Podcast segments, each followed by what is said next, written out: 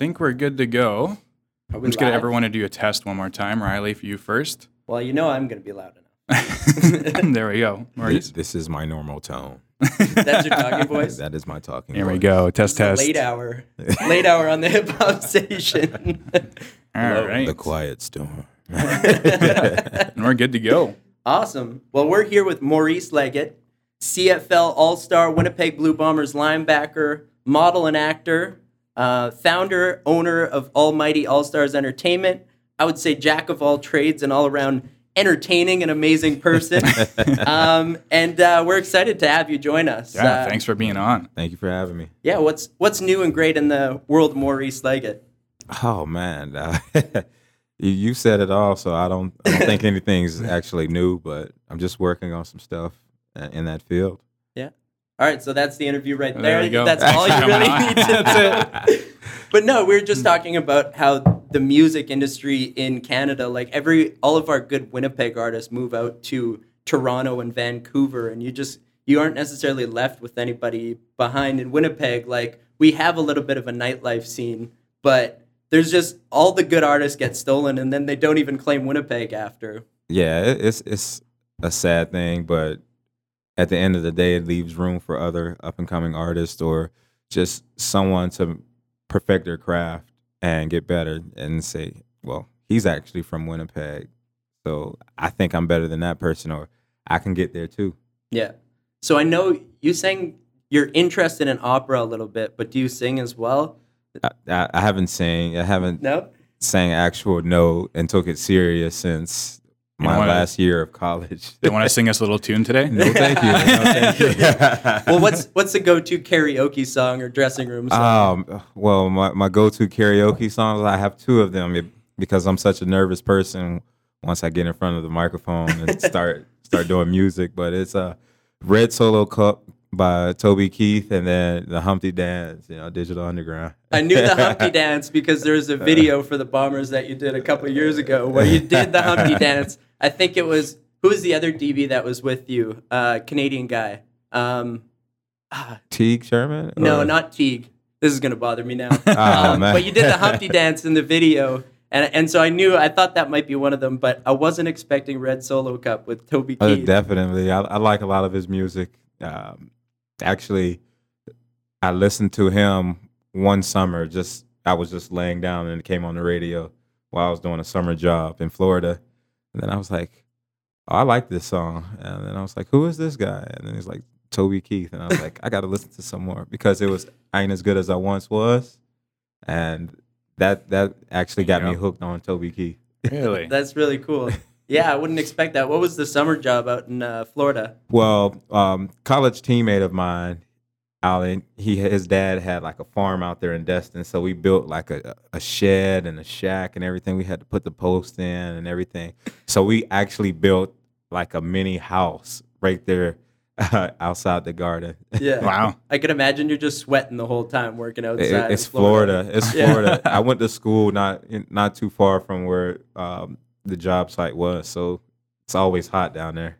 So what's the juxtaposition now to living in Winnipeg and having to deal with? Well, you live here near year round mostly. Mostly. Yeah.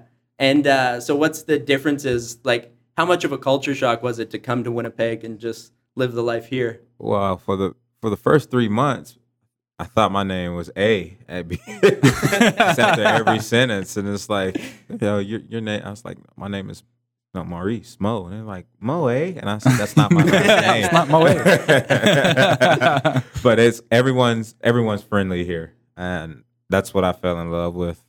I'm a friendly person until you get on my bad side, but I'm I'm a I consider myself a friendly person. I'm a straight shooter, and in the U.S. you you really don't get that. Even if even if you're a successful person, they don't like it because they're not doing well yeah. or not as doing as well as you. So that actually, you know, I, I took I took that to heart here. I was like, oh, I love this place, and you need something. Oh, I will help you out. Like, and they make sure you do it. It's like, well, take your time. They're like, oh no, no, no worries. We'll do it right now. and it's like, oh well, I'm not used to it because if someone says, oh, I'll look out for you, they they might say it but not mean it. It's like you follow up with them, and they're Yeah. like, oh yeah, I didn't get a response or anything like that, and they actually didn't even try. So you know, it's like those friendly gestures that made me fall in love with Winnipeg. You've been living here what four years now? Um, most mostly three, and I brought my family up here for that once we moved in our, our, our place by the stadium. Yeah. And Yeah. you're you're originally from Pennsylvania, correct? Correct. Pittsburgh, Pennsylvania, and moved down to Atlanta for school and met met my beautiful fiance uh, in college and the rest is The rest is history. history. Yeah. It must be That's tough though, just the life of playing professional football and not necessarily knowing year to year, or even sometimes week to week, where you're going to end up. So how does how do you deal with that on a on a month to month basis? Well, this is this league is completely different than any other league, and this has a higher turnover rate than any other league. Football is the only sport that your contract's not guaranteed, and you know I, I still, even though I'm not a part of the PA or anything like that or a rep for our team, I still fight for the guys, and I talk to, like this is this is not not right, and I'm one of those veterans. I've I've been in every professional league in, in football, and I've seen how things work. I was part of the lockout in the NFL, and things like that. You know, I like I just try to drop knowledge on the younger guys and say, this is how like don't don't let that hey you might not be here tomorrow put you in fear of who you are yeah, because at the end of the day, it's not about you. It's about us as a collective unit. The players will be here long after the coaches. And we are the ones that actually put the fans in the stands. So don't be afraid to speak your mind because for me, if you're if you don't have if if you're not if you're afraid to state your opinion. A man without an opinion is, is a slave to me. And you want to be able to, you know, speak your mind and not fear of consequences. There's there's always going to be an effect, a ripple effect of what you say, no matter what it is. But you not saying anything is a hundred times worse than you speaking your mind. I think that being genuine and true to yourself, that's something that I think has been it's an evolution in life a little bit because when you're young, you you have to mold yourself af- after people around you a little bit. So like it's it's tough to still be yourself and then like you always have teachers telling you how to act and rules around, but I feel like the development is when you start to mature and get more comfortable with who you are in your core, like genuinely who you are and can speak your mind. That's that's maturity and that's an evolution that people often have to go through in life. Yeah, and it starts at home. It starts at home. You don't need a teacher to tell you how to act. You before you go to school, you knew right from wrong. Yeah. And people just get aside of themselves and get off track because everything's in front and we look at society and look at TV, listen to music, listen to like listen to us talk and then say, Yeah. Well, I should be doing this and what's right in your, you know, in your heart. Like I know this is not right. I should be doing something else. And it's not on what someone else is saying. You you're you're only successful as much as what you want to do. I'm not trying to live your life. I'm not. I'm trying to live my life. And I'm trying to have fun with it. And if I'm not having fun and I'm not doing what I, I want to do, then I'm not successful.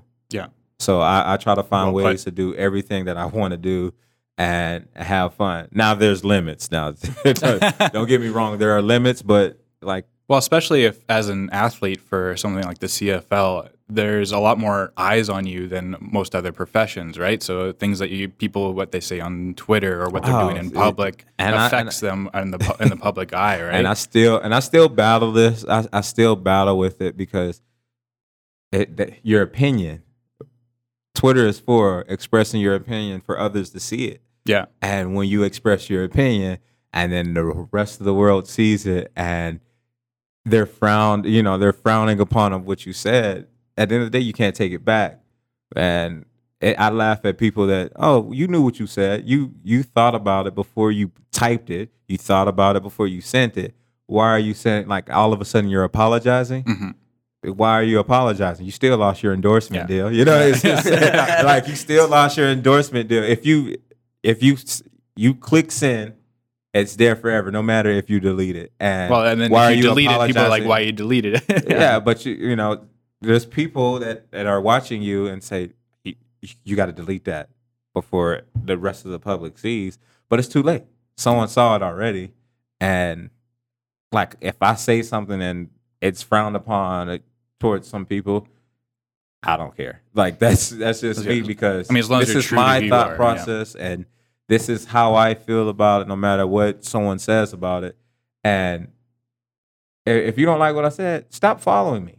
stop reading what I'm saying. Like, Yeah. stop worrying about me. That's not like the people that like. I want to entertain the people that actually are not sensitive. That's what's wrong with the world. Everyone's sensitive about words. Like, even you know, it's just like for someone can make a racial comment, and I just laugh. It's just it's like Yeah. okay, Uh, like- it's a decision, right? You that's- choose whether or not that's you're how offended you by feel it. or this you make that comment someone's like that's racist and it's like well that's what they see they might see that every day you know Yeah. it's just like hey hey th- you want some watermelon someone's like that's racist well you know guys my color that, that's all they see is us eating watermelon hey do you want watermelon like you know it's just Yeah. it's just you know that was just an example but it's something that you know the world needs just to stop being sensitive about Yeah. Yeah. I think it's a little bit of a, a double edged sword, right? To be, you know, you're in the public eye and, and for a lot of things it's good. Like if you're building business and, and you want to have some kind of figure within the community, it's a great thing and it can lead to so many great opportunities. But then everything's under that microscope and it becomes a little bit tougher just to be for people to realize that at the end of the day, athletes are people. And so it's like, I think you know nobody comes without their their struggles and hardships. So it's it's tough to just like it's it's tough to take a step back and be like, this is a person. Maybe they made a mistake, but having that forgiveness on that is important for for communities too. Yeah, but but still, at the end of the day, a man without his you know his own opinion, and there's, Yeah, there's you- things there's there's things you can't like. There's you know right from wrong. Yeah, You Yeah, know right 100%. from wrong. If you have to think about like ah should I do this, Probably then should. it- you shouldn't do it. Yeah. you shouldn't do it. But if you click send anyway, why apologize for it? I had my I had my first run in with uh, with the Angry Hunters of America this week. So I posted. I follow Cam Hanes. He's a bow hunter and ultra runner athlete, and he did a an Under Armour hunt. And there was a picture, basically for promo, but it was literally a decapitated water buffalo. And he talks about respecting animals, and it was like him with the head. He wasn't posing or anything. He wasn't giving a thumbs up or. But I went for a guy who talks about respecting an animal, this seems like just for shock value. Like you're treating this as less than even an animal. And I thought that that was disrespectful to the animal. So I voiced my opinion. I said that I respect him in a lot of the things that he did, but mm-hmm. I thought I said that I, I didn't find that this was respectful to the animal. And 58 replies later, and a bunch of, you know, I had a couple people say ah, what oh. you said wasn't even against Cam. It was just the picture and, and literally wanting to talk about you know what is respecting animals but some of the hatred i got was really Oh, really oh, interesting Oh well, stop following. Like Yeah, that's what it I- was. I like You what you it's said. just like no matter what, like I'm you're not gonna like everything about that person. yeah you Point can't please blank. everyone. If you yeah, but if it's just like, oh yeah, like like if me and my family, like I'm not gonna like everything my family does, you know, or we, we talk about, or if that, that's a lie. That's a lie. You're gonna have your disagreements. You're gonna have your discussions and, and everything about it. Hey, I didn't. You didn't like the picture. That you spoke. You you voiced your opinion on that picture. yeah oh, and i was so I was plain and willing- simple. It doesn't yeah. like it, it's done. Like half the replies, I, I just don't even, you know, just just I just ignore it because I, if I get going, I will get going. are, are there replies that, that can get to you sometimes? Or do you tend to do a Uh, good job of ignoring it at this point in time? I, I, for me, like lately, I've just post and get off, yeah. or I'll just watch some funny videos while I'm just lounging around. But outside of that, I'll, I don't pay attention to most of that stuff, especially if it's if it's negative, because it's not helping me at all. Sure. Yeah. it just wears on you after a, a time i'm sure Oh man, I, my rookie year, no, it was my second year in Kansas City, and uh, I was getting death threats on Facebook. So, oh, what? It, it was the Cowboys game where Miles Austin scored two touchdowns on me, tied the game, and then won it in overtime. So, of course, fans are mad. And I got death threats on my Facebook wall, and it ended up getting taken off. But, you know, like there was a guy putting like the photos of that game and was like, this is what, you know, happened and stuff. Just like, all right, I you act like I did it on purpose, but That's but you know, and I was, and I was like, never in a million years would that happen ever again. And you know, it it uh, helped mold me into the DB I am today. So I'm Yeah. not like That's It's good. whatever. It seemed like death threats. That's uh, yeah, that's serious. Uh, and the people that take it that far, I wonder like what goes through their head when they decide to post something like that. Where's their moral values lie? ah, I I grew up in one of the roughest neighborhoods in the world. A threat is a threat. That's it. And, uh, and I'm not. I, I wasn't worried about it. That was the last thing of my worries.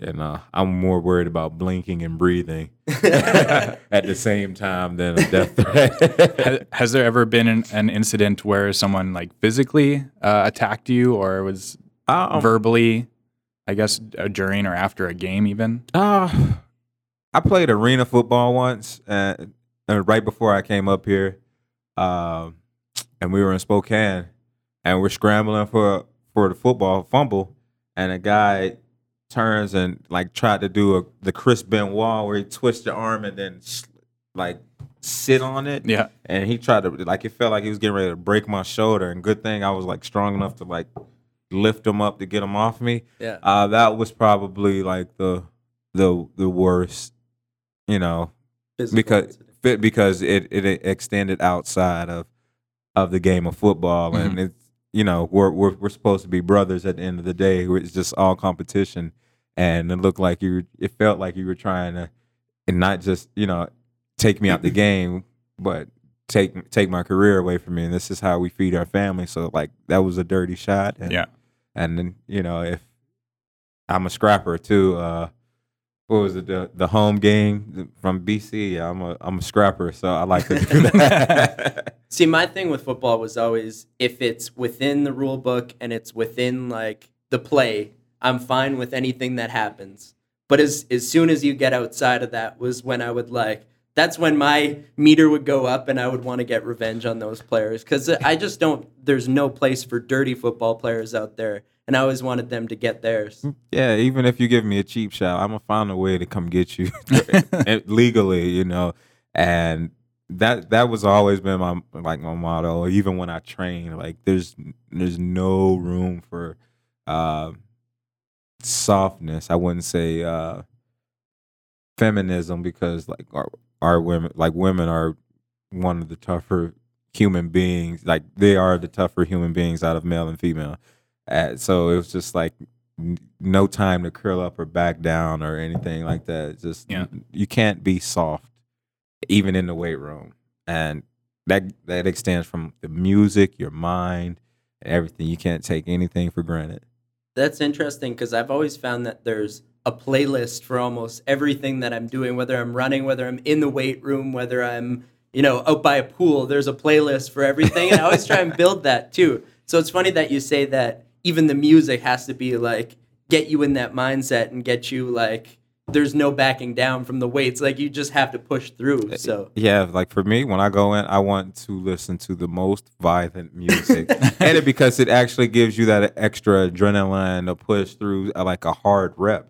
And this is my mind frame when I go into a football game. It's either him or me, and the weights never lose. So you don't want to end up hurting yourself. I've you know I tore my pec in, with the Lions, which ended my NFL career, and like you know I I took for granted for a half a second, let my guard down for a half a second, and I tore my pec. So my mind frame is go and all the time when I'm in that situation. So how tough is that to then come back mentally and physically? I know at, at the end of last year you went through the Achilles injury. So how how tough is it to go through that time and just keep positive and just know that you're going to come back better and stronger? I I was I was determined, and uh, guys guys joke about it in the locker rooms. Like it's it's my fault that we didn't win a Grey Cup because I wasn't there, to, you know, to to lead the guys. And And I didn't look at it like that, but I still looked at it as it was my fault. Because God, I'm not a I'm not a vocal leader, but I'll just show you better than I could tell you. Like I'm not a rah rah guy. I don't talk. I don't I don't do I like to laugh and joke with you, but when it comes down to business, I let someone else do the speaking and I do the showing. And it was my fault in the sense when I went down, the guy, like the guys around, were not prepared as if I was going down. So it's like they weren't they weren't ready. Like it should be next man up, and Yeah. and it shouldn't. It, we, it, we shouldn't have missed a beat, and that's how I feel like in a sense like that's my fault. Uh, sorry. Can you can you run us through like what exactly happened uh, to injure your Achilles heel?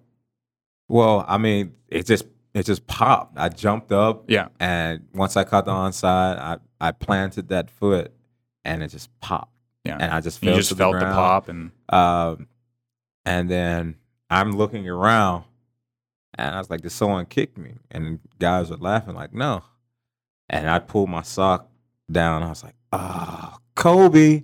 And then everyone started laughing, and I was like, "God, I can't believe I tore my Achilles." And and they were like, "No, you're lying." Like both team, BC and you know some of my teammates, they were like, "Like you're Yeah. playing." I was like, "No." No, and uh, yeah, it's like, I disbelief. you can't it. be injured, right? yeah. It's so tough. That's one of the things that can make or break some seasons is just keeping people healthy and and oftentimes as a fan you don't necessarily see that but with with you going down I even had that thought too which it was like something's missing on our defense in the playoffs is is kind of how I felt because I think your ability to to make plays happen in big moments. I remember one of my favorite plays, I don't know, this is just jumping in my head. It was the end of a game. I think it was a third and one, and you come up from the linebacker spot and tackle them. And they were going in to score. They're on like the third yard, three yard line, fourth yard line. Yeah. Yeah. And you ended up, and that was near the end of the game too. I think there might have been under a minute left, and it sealed the deal. And it's like you need clutch players to make clutch plays, and and it's tough to find people to do that. Yeah, and yeah, I remember that play. But why not someone else either? You know, It's true. If it wasn't for the other guys, you know, I did put an effort in, but the other guys helped. And I always give credit to the teammates. If I score a touchdown, let's go out to eat. It's on me. You know, like I take all the guys out to eat, and I always look for like, if it wasn't for you, then he wouldn't have threw the ball here. If it wasn't for you, they would, you know, they wouldn't have ran it here for me to, you know, allowing me to make the play. It's maybe one of the most interesting things about football is there's no other sport where you get that many males typically in the same room, whether it's the 52 man roster or I forget exactly how many you have in, in CFL rosters. like I know it's 54. Yeah. And then a couple of 55. practice roster guys too. So it's to get that many people together. It's an interesting community that uh, that forms as well. I always found it was you take the good with the bad because sometimes you get to the hyper masculinity where it's like it's just a puffing chest match a little bit, but then you also have the brotherhood and the camaraderie, and you really keep each other in check though too. Yeah, and you know, I would say ninety percent of you know each team are all alphas, all alpha males, and you you still have to like great leaders know when to follow.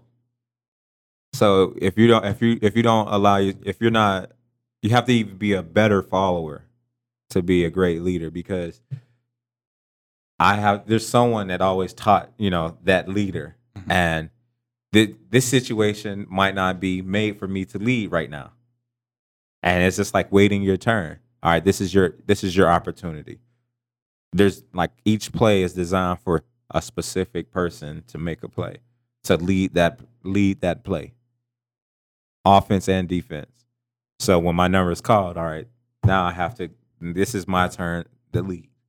and that's how you manage all the alphas Yeah, it's interesting because you say that you're the en- entertainer and just like to keep things light. And I find the best teams, it's you take things really seriously. You have that alpha mentality, but you also need the guys in the room that keep things a little bit more fun and just relaxed. Because if you get too up before games, sometimes you just it gets too chaotic. You use that rage, and then if you get scored on, you turn on each other. So you need that that like that common ground because I have a time like when we played high school, we had somebody in our semifinal game like flip a table at halftime, and it was just not the right moment to do that. We just weren't that type of team either. And then the next year, we were cracking jokes before a championship game, and we were like making fun of this guy and just hanging out and like dancing around in the and that was our team's vibe.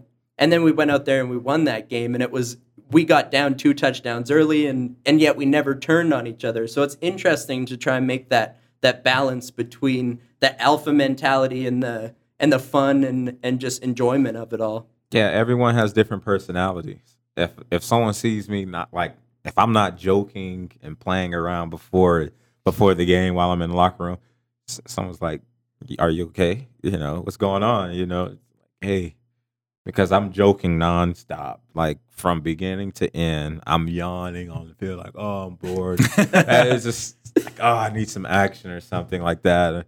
and they're like, "Oh, I'll Mo, Mo's Mo's good," you know. It, and I still get, I get the butterflies before every game, and I'm like, I'm not the same until I get get that one hit in, and then I'll be good. That's funny. I always thought the same thing too. It took one hit to feel in the game. It was usually a big like, it was weirdly a hit to the head that would just wake me up, and then then I'd be good to go. I'd be in it. I'd feel like complete adrenaline towards the game and then be able to power through. I know that sounds bad for any neurologists out there. Is there is there any like uh, sort of preparation, any music you listen to that you do before every game uh, that kind of gets you hyped up or get I mean, going? Like lately, I'd say the past two years, I've been listening to my own music. nice. nice. Hey. I thought but you don't Whatever sing. works. oh, I'm not singing though for sure. but my just Almighty All Stars music and uh, just a bunch of guys that I know that, that that's pretty much it. Um, I'll throw some DMX in there just just to get a little hype. but like that that's pretty much it. Like my my preparation, I'm just I sleep as much as I can and stretch and like I, I'm having fun. That's it that's all I want to do is have fun with it. Is yeah. there uh, is there a lot of emphasis or uh, expectation from say the bombers to like stay in shape, stay fit, like go to the gym? And is there ever a point where they, they become worried about like any of the players being injured off the field?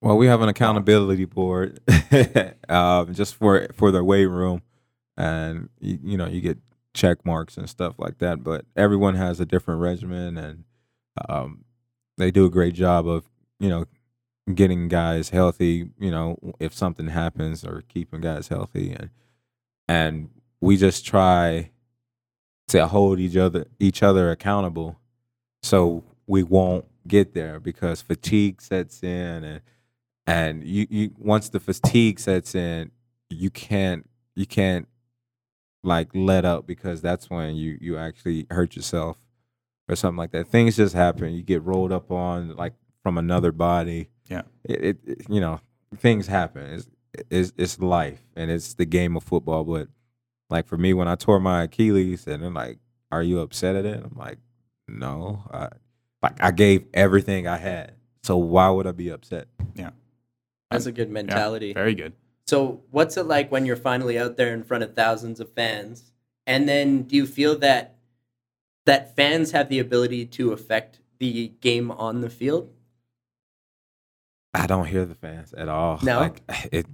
I put the helmet on. I can't. I, I can't hear anything. Okay, I just just focused on what's around me. We have bodies trying to take your head off, let alone listening to, you know, to the fans. And investors group by far is the loudest. Yeah. And in every league, like they're in Arrowhead are the loud. Like I said, this is a Canadian Arrowhead Stadium because once it gets rocking, it's you can't hear, you can't even hear yourself. you, you, try to talk to yourself out loud, you can't hear yourself, and it's I love it. I, I think, love that. Yeah, I think Winnipeg has a reputation for being the loudest in most sporting events. yeah, and those those moments right there, those were priceless, and love the fans for that. When I got back out there, I was uh you know a little a little a little shaky about you know my confidence. It wasn't about my ability. It was just like, oh man, is it is it is it good enough to go? You know, yeah. like when it was actually the bullets were flying. But I think I think I'm faring pretty well. Don't you think?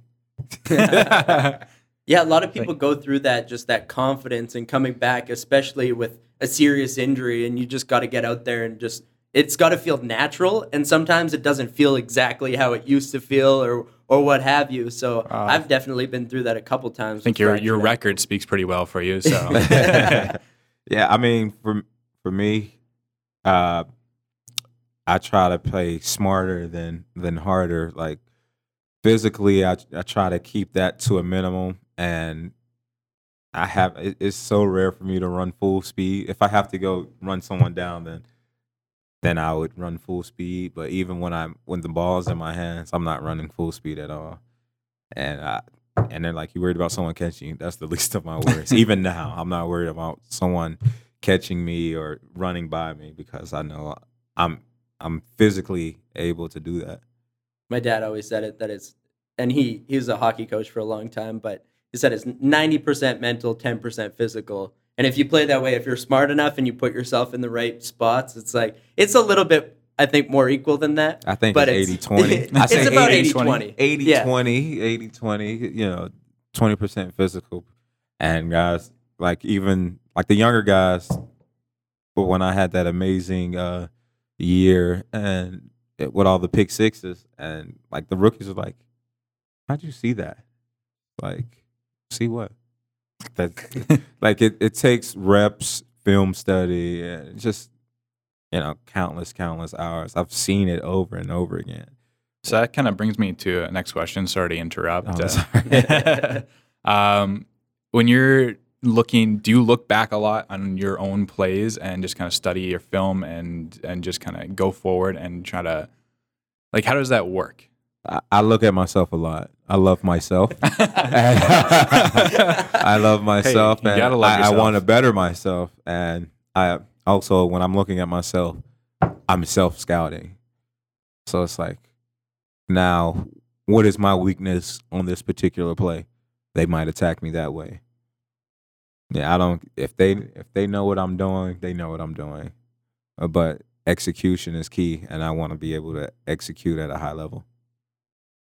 It was interesting. One of the things that you said was your confidence was a little bit shaky, but I think just through knowing you the the few times that we've been around each other, but I you strike me as a very confident person and you have a lot of swagger and I wanted to know if that's something that's always been a part of you or if that's something that's developed over time. Uh, I'm a that's me, but I'm just I'm laid back, and when I say like it was, my confidence was a little shaky, I'm I was you know a new position, didn't get any reps at it, like proper reps or anything like that.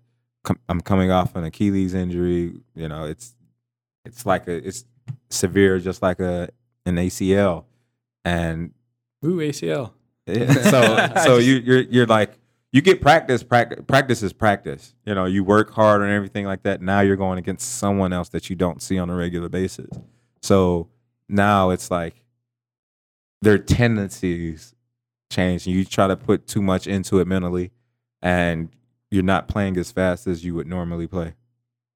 It's funny. Re- that reminded me of uh, Allen Iverson saying practice. Talking about practice, not even a game. Practice, and then he didn't miss a practice in the rest of his career. That's basketball. Basketball and football are completely different. Oh, And yeah. and he's talking about team practice, but it, it you know that's a whole different story. So, what is your favorite thing to do in your downtime, and what helps you recharge so you can dominate on the field? Oh, man, I like to eat, sleep. Yes, good I like answer. to eat, sleep, and I have so many video games. Like I just sit there in the bed and play 2K. Like I even like my son is like, "Oh, you want to play 2K?" And or he it's like he'll want to play it, and then I'm like, "Man, I can't play it." So I just bought another system and just put it in my room. And he has the Xbox three, you know, Xbox One, and he's still coming there and play my PS4. I'm like, dude, you got the same video game right there. And like that's like those are the things I like to do. I listen to music. Uh, I'll write some music, and and and that's it. well, it must be tough to just have that that work life balance, especially. I know whenever I was in football season, it was like that sole focus was on football, and when you got home, and that was usually, I mean, in university. So you had your studies, which sometimes football players weren't the best at studying, but I was somebody who wanted to get through that side too. But it's just like you just that sole focus goes into being physically, mentally prepared for the season. That it's tough to find that balance during. we have great study habits. It's on what we want. It- it- we don't because to watch film that's studying. We're studying our opponent, and you know we're we're more than just jocks. We're more than just jocks. It's uh, our like athletes only put effort in to what they're interested in, and that and that's how I've always been. Uh, I like me. I'm not. I'm not the biggest person. Like, oh, I'm reading. No, you put some numbers in front of me. That's me right there. Uh, Mhm. Growing up, there was this game called Challenge 24, and I- like I loved it. I loved it. But oh, read this novel. Excuse me. What's uh what's challenge 24? Challenge 24. Uh, so you, there's four numbers, top down, left, right, Okay. and then you have to come up with a formula that be, with all four numbers the best way with the with the um to come up with 24. Okay. So it's like six one is six one four zero, and you have to come up with a formula, uh, addition, subtraction, multiplication, and then the instructions are in the middle of what you can and can't use. Okay. So Interesting. it, it, was- never it heard was, of that. It was fun. It, it was fun. They they actually had tournaments down in Atlanta and back down in the states, and regional tournaments and like U.S. tournaments. Do you ever miss it back home in Pennsylvania or well, you went to school in Georgia, right? I went I went to school in both. I went to college in Georgia. I went to high school in Georgia as well. Uh, but I miss both. Uh, like there's this game called Release that we played in Pittsburgh. It's like team tag Okay. with a base, and if you get tagged, you go to that base and you have to wait for one of your teammates to come and run up and tag the base and say release, and then everyone scatters. But kind of like a manhunt, kind of like manhunt, but I like the sound. we we loved it. We would play. We would play from if it's the weekend. We would be out like ten in the morning, 9, 10 in the morning, and we won't we won't stop until like three a.m. really? And then because and I say 9, 10 in the morning because you'll wake up at six and you have to do what your you know your grandparents. I stay with my grandmother, so we would go around the neighborhood, clean up the neighborhood, picking up bricks. Uh, the good bricks, we would take it back to our house and make pathways around our garden. And you know, that was chores from six to nine, six to ten. Those were chores, and then we would play. wow. But the entire neighborhood would play. There's like sixty kids. wow. That- that's interesting. Do you find that that's maybe a, a subtle part of your development that made you a better football player in the end? Oh no, man! Uh, playing with the older kids and getting my teeth knocked out a couple times wow. that Okay. helped. That helped, and then just growing up and they're like, "Oh, you're too small and you're, you're not you're not fast enough, strong enough." I was always the small kid growing up. My my first year of high school, I was 5'3", 115. Oh wow. Wow. my son is ten years old and he's five one right now. And well, only safe to say you'll surpass you then. yeah. So and then the second year I was five five one thirty five. My first year I got hit so hard that he made me cough up blood wow. from our All American linebackers. he ended up going to UGA and playing fullback. So he he ended up he's like he He could play. yeah he could play. I went across the middle. He he knocked everything off except for the ball. Like my even my gloves came off. Oh, Coughed wow. up blood, cracked ribs, bruised sternum. It was all bad. Those things made me what because it was like I'm not getting hit like that again. Yeah. you know, and there Kind was of a plays teacher. into your There was a smart. teacher. There was a teacher because I, for one, I hated to read, but I love poetry for some reason, and I, I would I would read poetry though. I, I can do that and write poetry, but um, my my literature teacher teacher told me that she would be surprised if I made it past a semester of junior college. Really? Yeah. So it, those things fueled me. My coach said the same thing. And I was just like, really? All right. That's so. It's like you you've never taken no as an answer. So that that I think that's very important. And any successful person Oh, person, most would most that. definitely. If if people uh, if people from Pittsburgh, if I wanted to do business in Pittsburgh and I told them where I was from, they would frown upon me and would like ninety five percent of them wouldn't do business with me just because of where I'm from.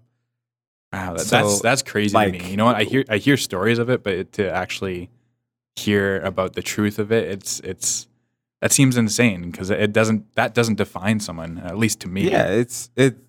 You know, even even to this day, uh, I'm raising I'm raising a, a gentleman with my fiance. Like so, like this is how I was raised.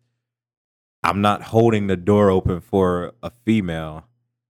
I can just picture my grandmother beat me upside the head with a Pepsi bottle, and it's still Pepsi in there, which is her favorite drink. So she's even more mad because it's fizzing up, making it go flat. and it's just like those little things help you develop into a great football player, great athlete, just mentally. Physically, you still have to put the work in. of course. Yeah, we've. Well, I went through a similar thing. My mom pulled me aside because I didn't hold the door open. I was young and I remember it, but I didn't hold the the door open for an elderly couple, and she's like, "You hold the door open." and it's but it's something. It's it's those character building moments and the people around you building you up and and showing you what kind of person to be in the world, like right from wrong and everything.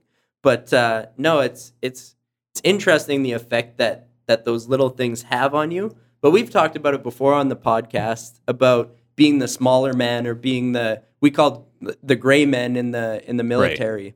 And so the people that are somewhere in the middle. So not not the underachievers, not the pure talent guys, the the guys somewhere in the middle that are willing to put in the work and actually, you know, day after day in the weight room because there's you got to hold yourself accountable most of the time. Like there's a lot of guys who are super talented that Right. take the easy way. They don't spend the time in the Ah. weight room, but then they don't make it to those next echelons. Like the, those are the guys who who cop out in uni- uh, college ball or university or just never make it to the pros. Yeah, there's people now like like man, I'm proud of you. And even though I don't talk to them a lot, they it's like man, I remember uh like when I was in Pittsburgh. Oh man, I remember you're you're taking your dog like your grandmother's dog around the entire neighborhood. We're, we'll be gone for like four hours, and I'm jogging, and the neighbors would see us. They would feel sorry for the dog. They would bring some water out for the dog in the summertime because it's like, man, he's really like like running with this dog. It's like I didn't need any water or anything like that. The dog needed it. It was a chow, and that dog loved every time I, you know, got that leash because he knew he was going for a good walk, and we had to take breaks for the dog, not me. And then he, I moved to you know Atlanta, and for high school, then every like during lunch period, I would eat my lunch fast, go work out, and they're like, "What are you doing?" I'm working out. I'm like, man, I'm going to the NFL. That's what the first thing I said. I'm going to the NFL. Go to college. I'm like, hey, you want to go to this party? I, I, I'll catch up with you guys later. Gotta this. I gotta do this. I gotta work out. I gotta gotta train. And my recruit visit, there was a couple guys in there, and I was like, I'm going to the NFL, and they thought I was crazy. and it was just the determination. Like, I'm not. This is what I want to do. Nothing's gonna stop me. I'm. I might have steered off the path a little bit, but I Sounds I got like you back had on your- that path as quickly as possible. Sounds like you had your priorities straight, and that it's like just Ah. talking about like going to the gym rather than going to parties or I mean, my priorities sometimes got out of order. Sure. And once I've noted, once I noticed, You're it, I put them back right? in place. Yeah. Yeah. I just I put them back in place because it's like, oh, my grades are slipping. What do you mean I can't play football next semester? Oh, let me no, and then just go right back to doing like someone. You know, you, sometimes you need someone to tell you. Yeah. This is what this is what's going on, and this is what's going to happen if it continues Yeah. and and once that i just i just it just clicked Well, that's definitely it's it's the path to success isn't a straight line. It's all over the place. Sometimes you feel like you're developing great and everything's going well and you're training and you're you're playing well on the field and then maybe there's a setback. You get bumped up, you get injured, hurt or somebody Yeah, I- comes I, along I still and feel like I'm going. spot. I'm going in a circle right now. I'm trying to get back. You know, it's like a figure eight. I think I'm like backwards right now. but but I'm I'm I'm coming forward soon. There you go. Well, and that also, when you were talking, it reminded me of the quote. It's it's it's study while they party, or yeah, study while they party, work while they sleep, and just like so, it's it's do all the right things that people aren't willing to do to get there. I'm that person. The things that people are scared to do, I'm I'm doing it. Yeah, yeah. I'm doing it. If You- you're afraid to say it, and I know it's right, I'm going to say it. And that that that's always been me. I, I've never. I, I've, I'm not that one. It's like, oh well, this is in style, or this is what everyone else is doing. All right, Yeah. fine. Like I was the kid that, you know, everyone's wearing Jordans. I'm wearing British Knights and L.A. Gears, Kangaroos, Pro-Keds, and even in the NFL, I was doing it. You also strike me just by the way you talk and even by the way you act on the field as a team player. And um, I guess I don't always see that in a lot of a lot of players, at least on, on television or the way they talk in interviews. But definitely in the way just you've talked in the and today, um, you seem very humble. Um, just the fact that you contribute your success to all the players on your team and your defense. Um, do you ever come across other players uh, even on the Bombers or in your past that have been kind of on that le- other level of extreme where they think it's all about themselves. Yeah, of course. There's a bunch of guys that I've that I've encountered like that. This is actually my 11th pro year, and you see those me, me, me guys, and and we see see see you later, and Yeah, and on a different team, and that that turns around and uh kills kills your career. Because you, you were so good in a system, but you were so worried about yourself, we had to get rid of you, and it, it's it's a team sport. It's it's a team sport. There's nothing else you Yeah. can say about it. we've And talked so- about it a lot before about the cockiness versus confidence. yeah, and how the cocky guys might win games, they might have a great year, but that the guys with sustained greatness have that confidence in not only themselves but the people around them, and they bring they bring people around them up from that too. Yeah, like, do I want to make every play? Of course, Yeah. but you can still, you know, make the play without making the tackle. You know, hey, I did my job. You made the play. If you do, if you're trying to go make the play somewhere else and you didn't worry about your job first, next thing you know, the ball is going where you were supposed to be. And uh, Coach Boudreau, he has uh, he brought in this uh, he brought in this board and it and it's team, but it's an acronym. So together, everyone achieves more. And a lot of like the young guys, like, oh, that's amazing and stuff like that. It's like, yeah, team, you know. It- Yeah. It's like that's what a team is. And once you start working together, like you'll make your plays. Yeah. It, we're we're out there for three hours. You're gonna make your plays. of course. So I'm not worried about making every play. If if someone else is making the plays, that means that the opponent respected me enough not to come my way. There's a great saying. Uh, I can't remember who said it. Um, a great player will win you a game. A great team will win you a, a championship. And we're we're moving forward like that.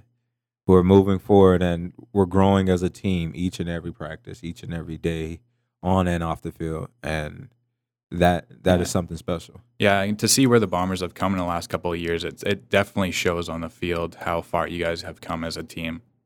So I, I personally, as a Bombers fan, I'm glad to see that. Yeah, uh, I'm glad I've I've taken my lumps and and since I've been here, and I'm glad that you know we finally made it. You know, a a trend that we're we're winning and going to the playoffs. Now it's time to to get the Grey Cup because that's that that's the end goal. And yeah, even for the selfish guys, I'm like, do do your job because if you do your job, like you worried about tackles, you worried about money. Well, if you do your job, you you'll make tackles. You make your tackles, you make those plays, you get paid. Yeah. Plain and simple, no matter what, because we ca- we can't get paid if we're uh if we're not in the playoffs. We're not at, if we're we're at home just hanging around lounging. We lose money that way. right. That's something that I've seen in both Winnipeg sports teams, well, major pro sports teams, is it seems that the cultures are now right in the dressing rooms, and they they both ownerships have brought in the right people. Just like I think the players that that we've drafted, that we've brought into the system in in both NFL or sorry CFL and uh, and in in professional hockey, I think it's just like bringing in those character guys and the people that that are going to do the right things on and off the field and in the community and say the right things is it's like those are the teams that win championships and we have not had that in a long time not that i've ever seen so it's nice that it seems it seems to be a point of both both sets of ownership to bring in the right people to do those right things Yeah, you, but you still need your jerks and your turds, like for sure. You still need those. You you still need those guys, like you know that like the goons. You need you, you still need the goons, and um, the difference the difference between like the the teams in the past and now, our goons still have great character, and it it hasn't always been like that since I've been here. Yeah. and that that's that's a good thing because uh like a lot of a lot of the guys that I hang out with, like they're like, oh, you're you know, you're a butthole, but it's just like, but we're respectful to each other, we're respectful to others, uh, and you you can't you can't buy that. No, it goes a long way for sure. one of the other football related questions i had is as an undrafted free agent out of valdosta state that's correct right? Valdosta. Valdosta. said it wrong but uh, did you have a time where you felt like a pro football career wouldn't happen for you and what gives you that drive and motivation to succeed man, uh, I got in trouble uh, during the playoffs. We had a bye week, and I got in trouble, and uh, I got suspended. And I'm like, oh man, it's over, you know.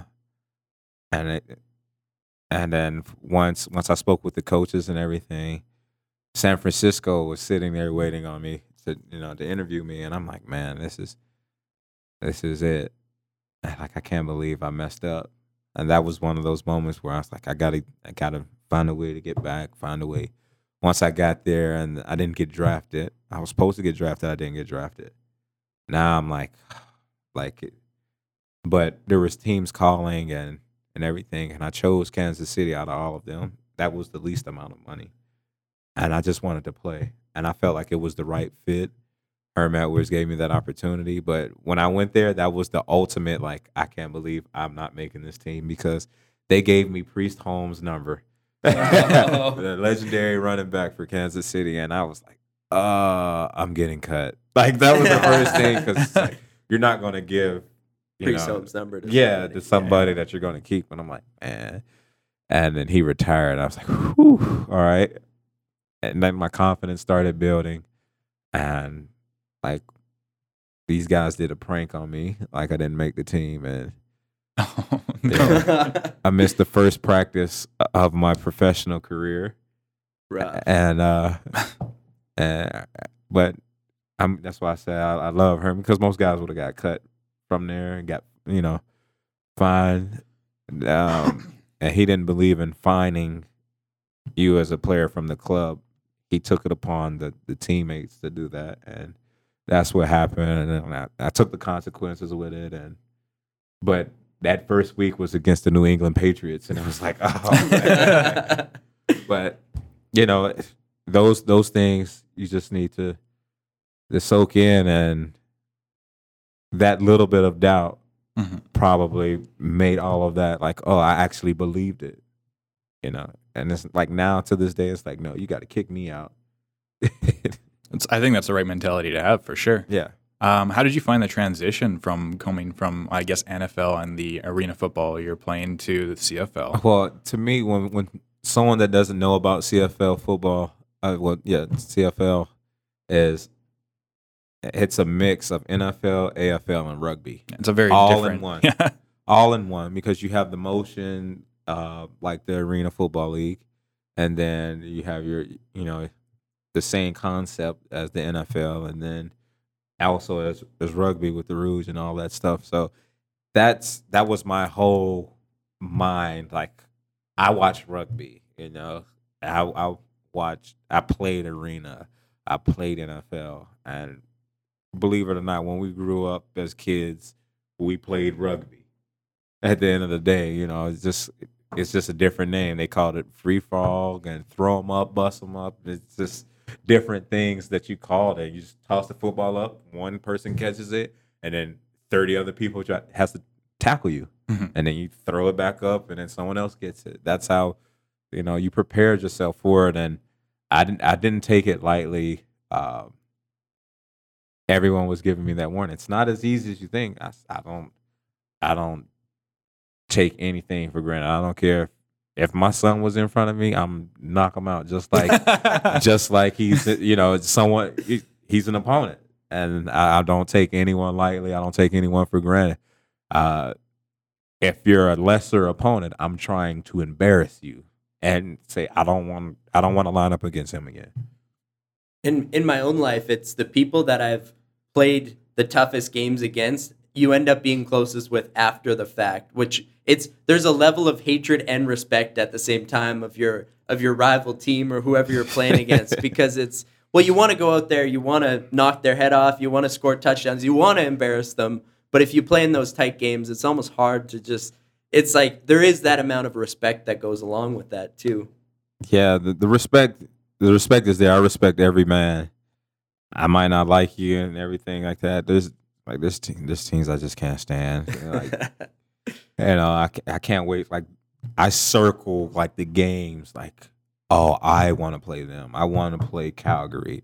Uh, the guy, the guy that I couldn't stand was uh, Marquay McDaniel uh, for Calgary uh, when he when he was playing. He always like for some reason he just he, he we we played that game against each other and he he talked like if he talked to me, he he got under my skin. I didn't do a lot of talking. He didn't do a lot of talking to me, but when he did, it it got under my skin. And Calgary has been good for so long too, and it's like, man, they keep slipping away, or you know, like Yeah. the field goal, and they end up winning by one point, and it was just like different ones. And he's like, he's really like the only person that catches passes on me, and it's like, I can't believe he caught another pass another pass. We have our battles, and it's a good battle. It's a good battle. It was like, like, oh man, I almost had a like I got a pick when I was guarding him. They throw a flag and say pass interference, and then another one where it's like, oh, I almost had it. I not had to knock the ball down, and I didn't put two hands up. Yeah. and, and uh, he says like, you can't hold me all day, and I was like, oh, I'm just gonna hit you. Like, just let me get just one good time and that like that that is that one person that like I have the utmost respect for but I can't like I You love to play against him. him but I couldn't stand him. Yeah, I wanted to shift gears a little bit um, because I could talk football for hours and hours and hours. But I do want to know a little bit more about Mo Leggett, the man. So, what would you like to be known for in this life, and what is something about you that not many people would expect?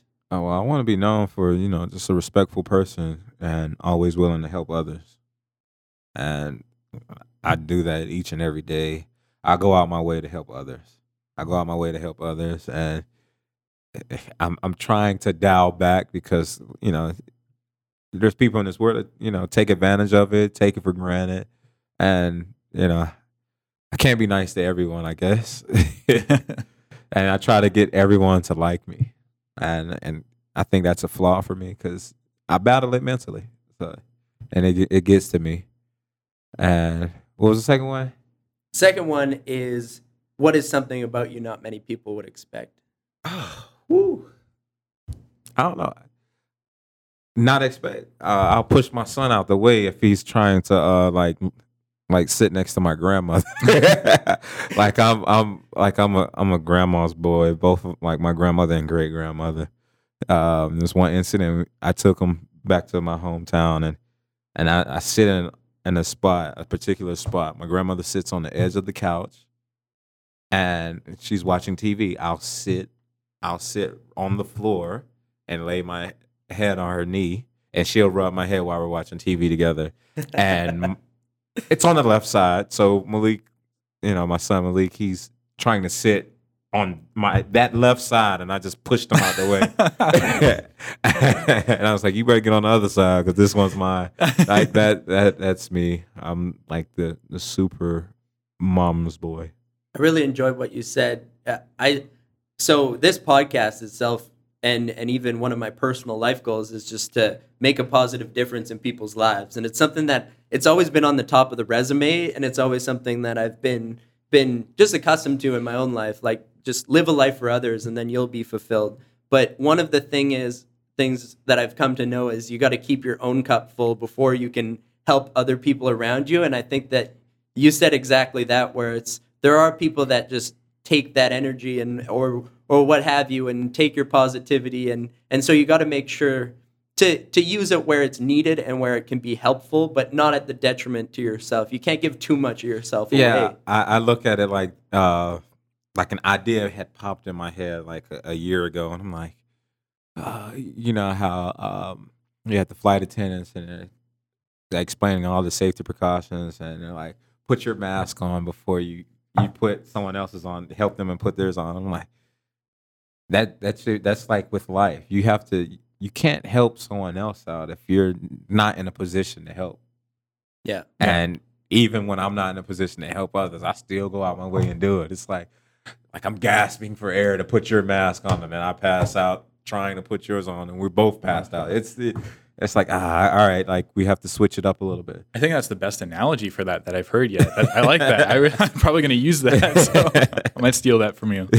Well, and we've even talked about Jordan Peterson a lot on this, but just he talks about clean up your own space. So whatever your Yeah. living space, if, even if it's a room within a house or a basement, whatever it is, and then the relationships closest to you, your family, can can something be better there and spend some energy on that before you're trying to change the world? Because we're almost taught in school now that you should have these ideologies that change the world and help others and and it's like but if you don't have your own s together if you don't have your own things together then you really can't do that at the end of the day.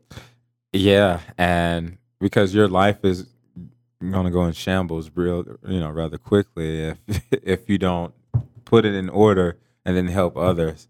It's you know the the like most of the women they like the single woman gives relationship like marriage advice to the married ones and it's like why aren't you married you know what you know it's just like that or you know the the, the single male friends the bachelors and they're over there like man you should do this for your wife like dude you don't even have a wife How do you know? the same thing it's like man like yeah you you have to put yourself in order first and then it's like i'm not giving someone advice that i've never been in a situation Yeah. like if i've been in that situation and you know i'll give you advice if you ask for it but i'm not just going to voluntarily just Just impose it on yeah you. no, Yeah. it's just, all right whatever are you like if someone's ex- like oh man i didn't it's like are you asking for my opinion or because if you don't physically ask for my opinion i'll be like oh okay. And then like and most people will say like oh you're you're just a you know a, you're a jerk. It's just like wh- why am i a jerk? You know what do you want me to say? I don't know what to say Yeah. to it because you didn't ask for my opinion. I don't want to do that. I don't want people to do that to me. That's people fair, do it and i just like i ignore it but people do it yeah it's all about you have to have those experiences before you can ever share them with somebody so that Well, definitely makes Yeah. sense To do it, do unto others what you expect them to Yeah. return to you, right? Yeah. So yeah, if you, you don't want that from other people, why would you offer it to other people? Yeah. yeah it's like oh, i did not ask for your opinion like that, that is my like my whole brain and i'm Yeah. like if someone texts me that and I, that's i'm like all right i'm blocking you for It the seems- rest of the day It seems just- more often than not that someone is just ready to jump to give their Yeah. opinion they want like- to, right? And for me, like, if I ask you about your day, I'm asking you about your day. I, am not telling you about my day. but most people ask and then they you start about telling. your day so they can tell you about your day. It's like I, I I have to catch myself a couple times because I'm like I didn't ask. Like I didn't. I did, but it's like uh, like or someone's like you didn't tell me about your day. I, why would I tell you about my day? Did you ask about my day? yeah. No, you didn't. I asked you about your day, and that's all I'm gonna leave it at that. Oh, okay, that's good. Then bye. Like it's nothing else I have to say. Yeah. It's tough to just have that likability. You want to be liked and you want to be friendly to people, but every once in a while there's that voice in the back of your head going, this person's just talking about what's wrong or what's the, what there's Yeah. nothing coming back to me or there's no, No. care on the other Oh, side. yeah, So there's one person that keeps see. me keeps me uh in order in the locker room because like I can I can get off the handle a little quick. Kevin Fogg, I, I thank him for that. Is it his birthday today too? It's not his birthday anymore. It's, not, his birthday, anymore. No, he those, those rookie days are over with for him, and he's having a great year. And uh, actually, his birthday is four days after mine. Oh, there we go. So Real uh, birthday. yeah. so his real birthday, and like when we first met, we just just like gelled together, like like we've known each other for a very long time. And I think like I, I'm not I'm not into like you know your your sign or anything like that, but I mean we're we're close in the birthdays and. He, he's my little voice on the shoulder. He's like he's the little angel on the shoulder. Like you shouldn't do that. Come on, Mo. No, don't do it. And I'm like, all right.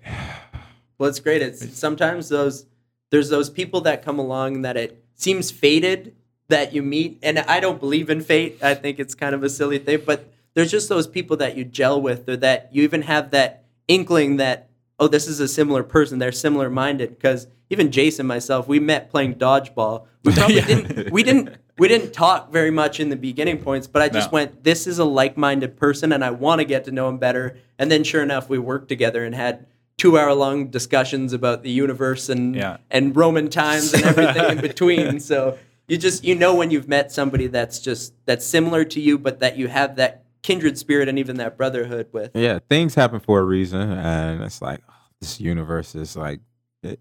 It brought me him because you know I, I started finding myself coming off track, and he's the holy. I call him the holy version of me because he's he's a very spiritual person, and and he he makes sure he's like, no, you shouldn't do that, and stuff like that, and I'm like, wow.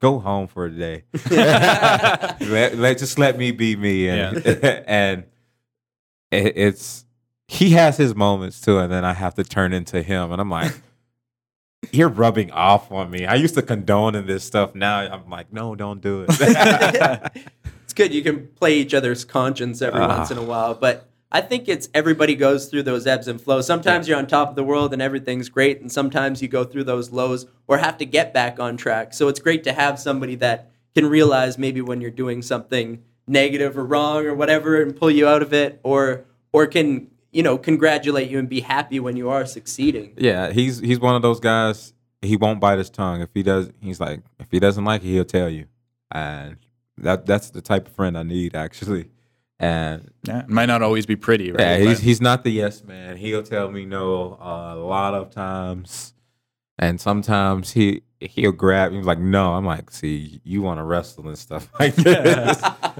you know. But but like, tho- those are the best kind of friends that you can have, right? those, the ones those that are, real are, with you. and he he came in what uh, 2016. Uh, Yeah. he came in 2016, and, and he's one of my groomsmen now. Oh wow. So, and this guy's like, there's people that I've known for years and not even getting an invite. Uh, uh, you know, life works that way sometimes. Well, they say you're, or who is it that says it? Uh, Tim Ferriss. You're the most like the five closest people you have around you. You're the average of the Yeah, five aver- or the people average of some you. of, I yeah. don't think he initially said that, but it's, it was it's someone good- else, but it's a that's- good, good quality because you're getting those influences. So Yeah, if, if it wasn't for my lovely bride to be, then we probably would just have two people and a bridal party each. we would have a, I would have a best man and a groomsman. That's it. There you go.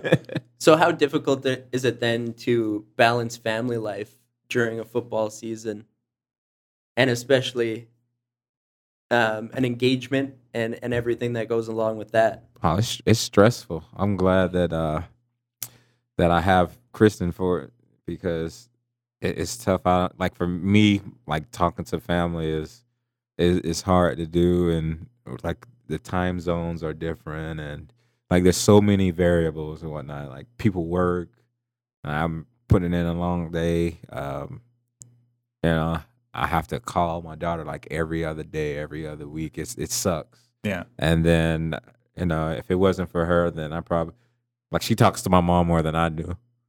At first, I didn't like it, but like it's it's good now because it's like if I get the phone call, then that means something's wrong, and I don't like that feeling. Yeah, it's it's so important to have that stable, just family unit and that support around you. Is just I know that it helps you through those tough times, but it's also just to have that love and those people that unconditionally will support you in everything you do is just even going through whether it's injuries or maybe it's the best thing. Those are the people that are there with you and just go through those experiences together. Yeah, and uh, I'm glad I'm glad she's here because you know you you need that support system and just to be there, just Yeah. to be there, just like mentally alone, it, it's stressful just for someone to do the job over and over and over again because being you know being repetitive it, like we're human we're, we're our minds wander and it gets boring because it's so repetitive and you need that person just to change like change it up and all right talk to you snap out of it and and that's what that's what i'm grateful for the quote comes up in my mind where this life's too hard to go through alone. So it's to have those people just just regardless of but if they're positive influences, they're they're there for you and in any time that you need them, that's that's that's life. That's what you need. we shouldn't have to talk every day Yeah. Um, I'm, when i first like left the state of georgia I was like trying to call every day. I'm like, don't call me every day. Please don't. It went from every other day to every two days. Uh, like you can be like like my grandmother's once a week is good enough Yeah. because I know you're safe. I'm thinking about you and nothing's wrong. Because if something's wrong, I have to take a flight, and if I have to take a flight, it means I'm spending money, which I don't like to do. Not on that. I like to go have some some fun. Do you find that? Do you travel back uh, to the states often, or Uh, then, or is it like mostly during uh, holidays, or what? Uh, no, I like I, I'm mainly up here in Winnipeg, and most of my family is here. You know, just we're just missing our daughter, and and you know she's in Atlanta, so like that's pretty much the only time we get it. like go down there. Uh, Malik, he's fortunate enough to travel back and forth and do school first semester here and second semester down there. Okay. So now he's able to have an extended summer like we used to when, when I was younger. But we we talk about it and we have like that is that's fun. That, that's fun for for our son and we get to do a lot more like that. Awesome. Cool. Um, what got you into acting, modeling, and ballet? And what's the most interesting event or thing that you've been part of so far? Well, I did a little ballet when I was younger, and I did it in high school for credit. And a girl, but but Did you enjoy it at least? Oh yeah, of course I did.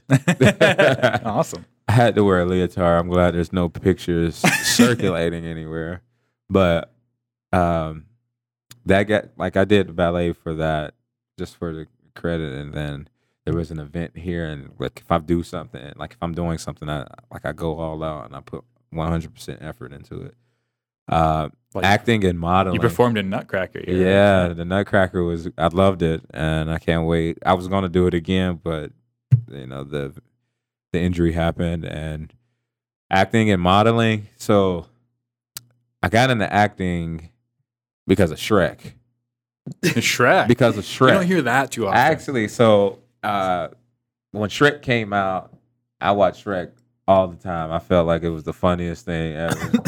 Especially when uh, Donkey was talking about, uh, you know, Donkey and Shrek were talking about about ogres. What are ogres like? And like ogres are like onions. That whole whole thing, and and that, and then uh, what's it called Gingerbread Man, the scene where he was strapped down and and Yeah. lo- yeah, it, and it was like gumdrop. No, not the not no, not the gumdrop yeah, yeah. like I would reenact that whole scene of the gun drop buttons and talk like uh, the gingerbread man.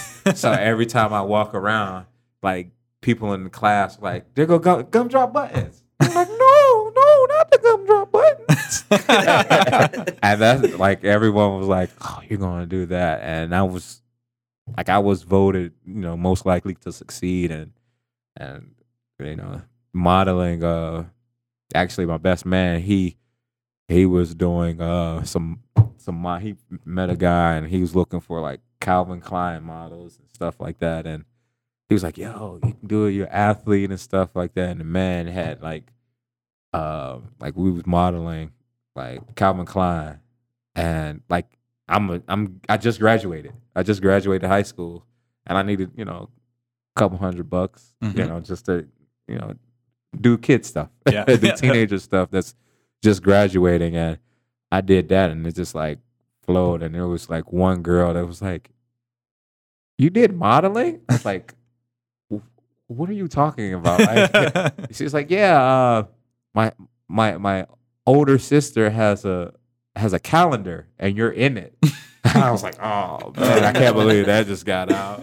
Anything like that. And I thought I only had the photos because the guy ended up he was doing bad business and stuff and we didn't end up getting paid or anything like that. So yeah, it was like crazy. That's how I got into it and once I once I got to the NFL, that's when like I used that platform to get where I was. nice. You did you did something for the Winnipeg Art Gallery too, did you not? Yes. Yes, I loved it. That was one of my favorite ones and yeah, I I, I just liked it. Well, you just liked depicted the god Apollo for their Yes. Olympus. That's pretty God sweet. of music and light. Yeah. I would say that's pretty fitting. So you Yeah. chose that yourself? yeah, I did. We you know, we um each athlete had um had a choice. So I I went with Apollo and I, like I couldn't do Hercules or Zeus and nothing like that. That would, that would have been corny or it's just like nah, like you really don't know Greek mythology then if you like it, most people are like, oh Zeus, Hercules. And it's just like, oh really? Yeah. like, Yeah. oh you don't know The Greek go to mythology. Deep dive. Yeah, that that Yeah. like I hated to read, but Greek mythology, I would read that all day. It's like, oh yeah, like that was me in school. So are you interested in Greek and Roman antiquity and, and history then? I, I'm interested in it. I haven't read up on it. Like, schedule is so crazy lately, but you know, you just like that little moment. I was like, hmm, Apollo. All right. and like like let's let's do it. You know, let's do it. And I, I'm into music so much to where like people are, like Kansas City is one of the windiest places in the U.S. It's there. Uh, you know, Omaha, like Omaha, Nebraska. Those are like the windiest. And they're like, oh, I thought Chicago was. No, it's not Chicago. The reason why they call Chicago the windy city is because uh, Chicago's known for their wind instruments. And then when it's along, you know, you have that big body of water in Chicago right there. And when the wind blows in between the buildings, you hear it whistle. So Oh, really? people don't even know that. I did not know that. Yeah. so like learned something today.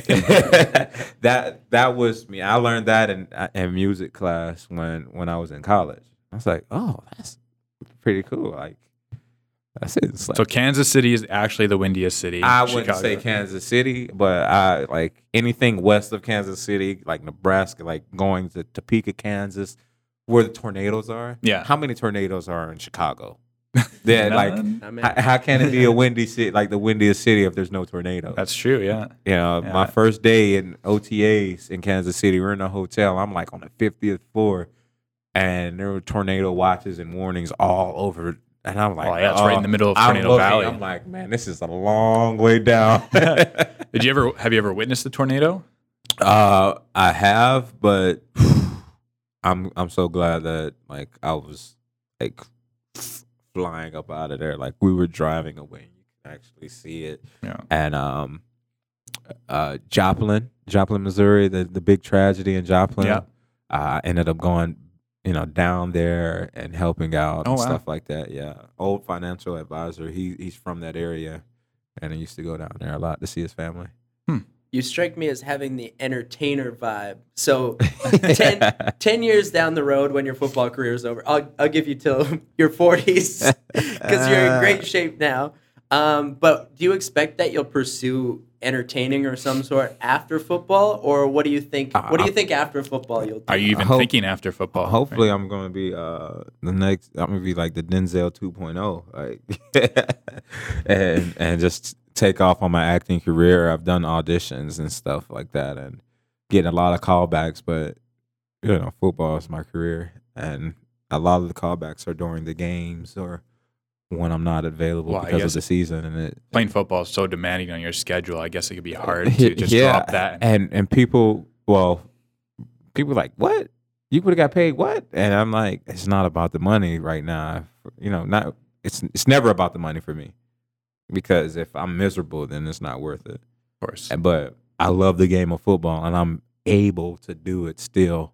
Once I'm done, I'm done, and then I'm acting's always going to be there. I can act at 90. You know, I could still be an actor at 90.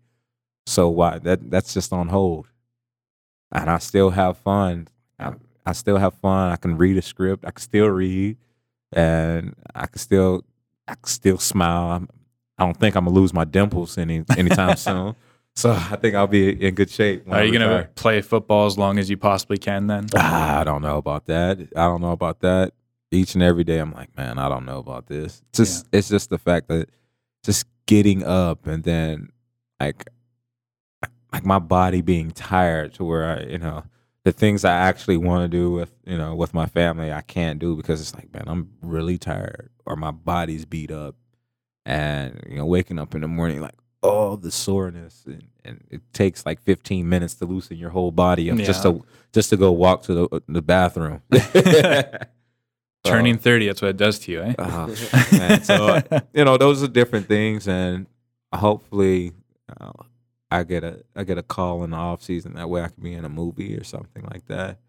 I don't have an issue with that. Do you feel that there's an entertainer gene that you were born with, or is it just intrinsically you? Uh, my mom, my mom tells people the story that uh, me and my brother, we we had these big these big glasses with the star, you know, the glasses that have the shape like Yeah, the star, yeah. super big, and we had guitars and we're singing Bon Jovi songs. We're like three, four years old, and we've always been like that. But now, like, like my first solo in chorus, I passed out and fell off stage. Wow. Yeah. Uh, so it was like I was so nervous. It was just like, man, uh, I, and you had to audition to get the part. And I, I was just like, the guy beat up, I'm like, man, learn this part with me. We're gonna rehearse together. And if, if I pass out, just step up and continue singing, act like nothing happened. I Yes. told him, he said, I said, don't. And yeah, I was like, don't, don't play around with this. We have to win this competition. And it made it seem like it was just a part of the act and, and they loved it. We got second place, but it, that was pretty good for a guy that passed out. it's tough to perform in front of people. It's a vulnerable feeling, and it's it's that same. It's that the butterflies you get before you're doing anything. I almost find that nervous energy is a good thing because it means you want to do well with whatever's coming. I, I'm a perfectionist, and like for me, when I was in chorus, like like my voice might get a little scratchy and I mess up a note, but I would not mess the words up. Like that was me. I- Like I'm not. I rehearsed enough where I knew every word, and when I do these auditions and stuff, and I, I'm doing these reads, I know it. I know it. I know it. I know it. As soon as they put that camera on, it's like I forgot everything, Yeah. and it's like. Uh, there's a couple times where where Malik was like filming me just for doing something for a magazine or something like that, and we did the same thing over and over again, and he got it before I did, and I'm like, oh, yeah, he's well, I got it. He just he just can do it in front of the camera better than I can, and I was like, oh, I need to need to step this up if I want to, you know, make Yeah. this a profession, and like I keep telling myself, like, hey, the audience doesn't know that you messed up That's true. the, the audience because they Until don't know you make it apparent, yeah. yeah. So and I and I have to con- continue practicing and training my body like that. That's a thing that when I played the drums through high school, when we do end of year concerts or whatever because there were a bunch of different lessons that happened and then they'd put together a band at the end of the year but it was you just have to find a way to keep it together and keep going because oftentimes when you're in front of a crowd they don't know those hours of practice and they don't No, know they the don't. exact note that's supposed to be played or beat so if you if you do well enough and it's not strikingly r- off or wrong then you it. can usually just keep it together keep going and nobody will ever know Some people have that, I think, that ability to improvise, and some people don't. Like they screw up, and then it's just deadpan, right? Then, or some people can, and they. It's like cracking jokes with your buddies, every, you know, every now and then, and like you, you're improvising off of what they say to you because you have to counter it. You counter it. So if you make a mistake, you have to counter it, you know, with with different things. And I I still need practice for sure, but like there's movies out there that I'm like, I'm killing it, and they're like. You should do acting. And I'm like, nah, I don't do the camera too well. But you're in front of the camera all the time. I'm like, these are different. interviews. Like Yeah, it's a little it's different. different. Like now I have to read this script and oh, memorize and dang, be a character. do I like it, it? It looks so bad and different and foreign. It's like, do I wear glasses? and and like for me, like even now, like it's took me like 30 minutes before my, my hands stopped sweating and they're sweating back again because because we're talking about acting and all this stuff. But yeah, you don't show it, so that, that's ah. good. good. I'm, I'm wiping my hands. I know as soon as Riley told me you were going to be on, I'm like, you got it on? it's like today, just before, I was like shaking. Ah. I don't know what to say. I don't know what to do. it's it's something that I, I would love to do. Like I don't know, just like entertain everyone and make them laugh. I thought about going to Rumors one time and do stand up, and I'm like, ah, last time you were in front of a microphone like that with a a big spot like that, uh, like the spotlight. Oh man, so it wasn't it wasn't too good. in the past year. That's one of the things that's come up. I did I was going through a particularly dark, rough time last year in summer, but I, I did a lot of self analyzing and just the word entertainer kept coming out up as something that I wasn't able to pursue as I wanted throughout football. That was always my focus. And so I went, well, let's give this a try. And so I went, well, what can I go try? And so I started, what's that? Wrestling. I thought about that too at, at one point. I'm not I'm not lying to you. I went to local wrestling and I watched them do it and I went, I could do this. I'm athletic. I could figure this out. But um, no, so I, I went and I, I bought an instrument and started performing in front of people, but I also did comedy. And comedy, I fell flat. The room I got a couple giggles, but they weren't necessarily for the content of my jokes, but it's a different kind of of demon to conquer because it's you got to have your timing, your comedic timing. You got to have content. You got to be confident. You got to be, and then the lights are going, and you can't see anybody. It's a strange. Yeah, you can't and you can't worry thing. about you know offending anyone because they're jokes. And- Yeah, No. And that's- and someone's always going to be offended anyway. Yeah, so. yeah, it's like I I want to, but I mean, uh, whew, yeah. Give me a couple bourbons and then I, Then you'll I, have- I'm- grab that I'll, I'll think about I'll think about going up there. Even when we went on the cruise and it was like the karaoke, I was so nervous. I ended up doing uh the Humpty dance and Red Solo Cup, and I was just like out of breath because I had that anxiety in set in, and I was like, oh man. I love karaoke. That's the place where I'm comfortable because if you can be a showman, then people just everybody knows that you're going to be an amateur singer. So if you can just get people into it and just eyes on you and having fun with it, then most people don't really mind. Oh yeah. Well, karaoke is just for fun, and it, you know everyone wants just just wants to have fun, and and when you do that, like it, it makes it it makes it a lot easier. Sure, and- yeah. But when you're doing comedy and you have and it's quiet right before you start, it's still quiet. It's like and it's like oh, the seriousness. Yeah. It's like, oh man, loosen up already. That'd be a good way to start out a comedy routine. Loosen up already. I- like I have a whole skit on my phone in my notes, so just like like a five minutes. Like I was like, I'm gonna do this at Rumors, and they're like, when you going? "Uh, I don't know yet. it's just It's being willing to be vulnerable and put your foot like get that momentum going put your foot through the door and try it and then you can only get better from that first time but i, I might not start at rumors there's cavern there's some other places you can Rumor, go to try I- it out so Rumors is must be the it's the big. That's where the legit com- comedians come and perform. Right, they say there's amateur night somewhere. I was like, oh no, I, go big or go home. I'm not trying to sugarcoat it. If I can't make it, like I want to trying to knock your socks off or something like that. That's a good thing. It's just mentality. about doing it. It's like I Yeah, I kudos to perform even in, trying in front it. of I- thirty thousand people, so on a regular basis. So why can't I do it in front of what is it like five hundred people? I Less know. than that Less even. than yeah, Yeah. less than that. And it's like fine. most of them, they, they probably had too many bourbons and they won't remember tomorrow anyway. yeah, there you go. So you strike me as both an athlete and intellectual. Are there any influential figures that have helped you on your path? Um, number one was my grandfather. My grandfather, he always taught me to take care of home, no matter what you know, no matter what's going on. Make sure home is always taken care of, and he set a great example for that. Um, my my biological father, he wasn't in my life, but he also, you know, and I, I say, he was the best dad for me because he taught me what not to do.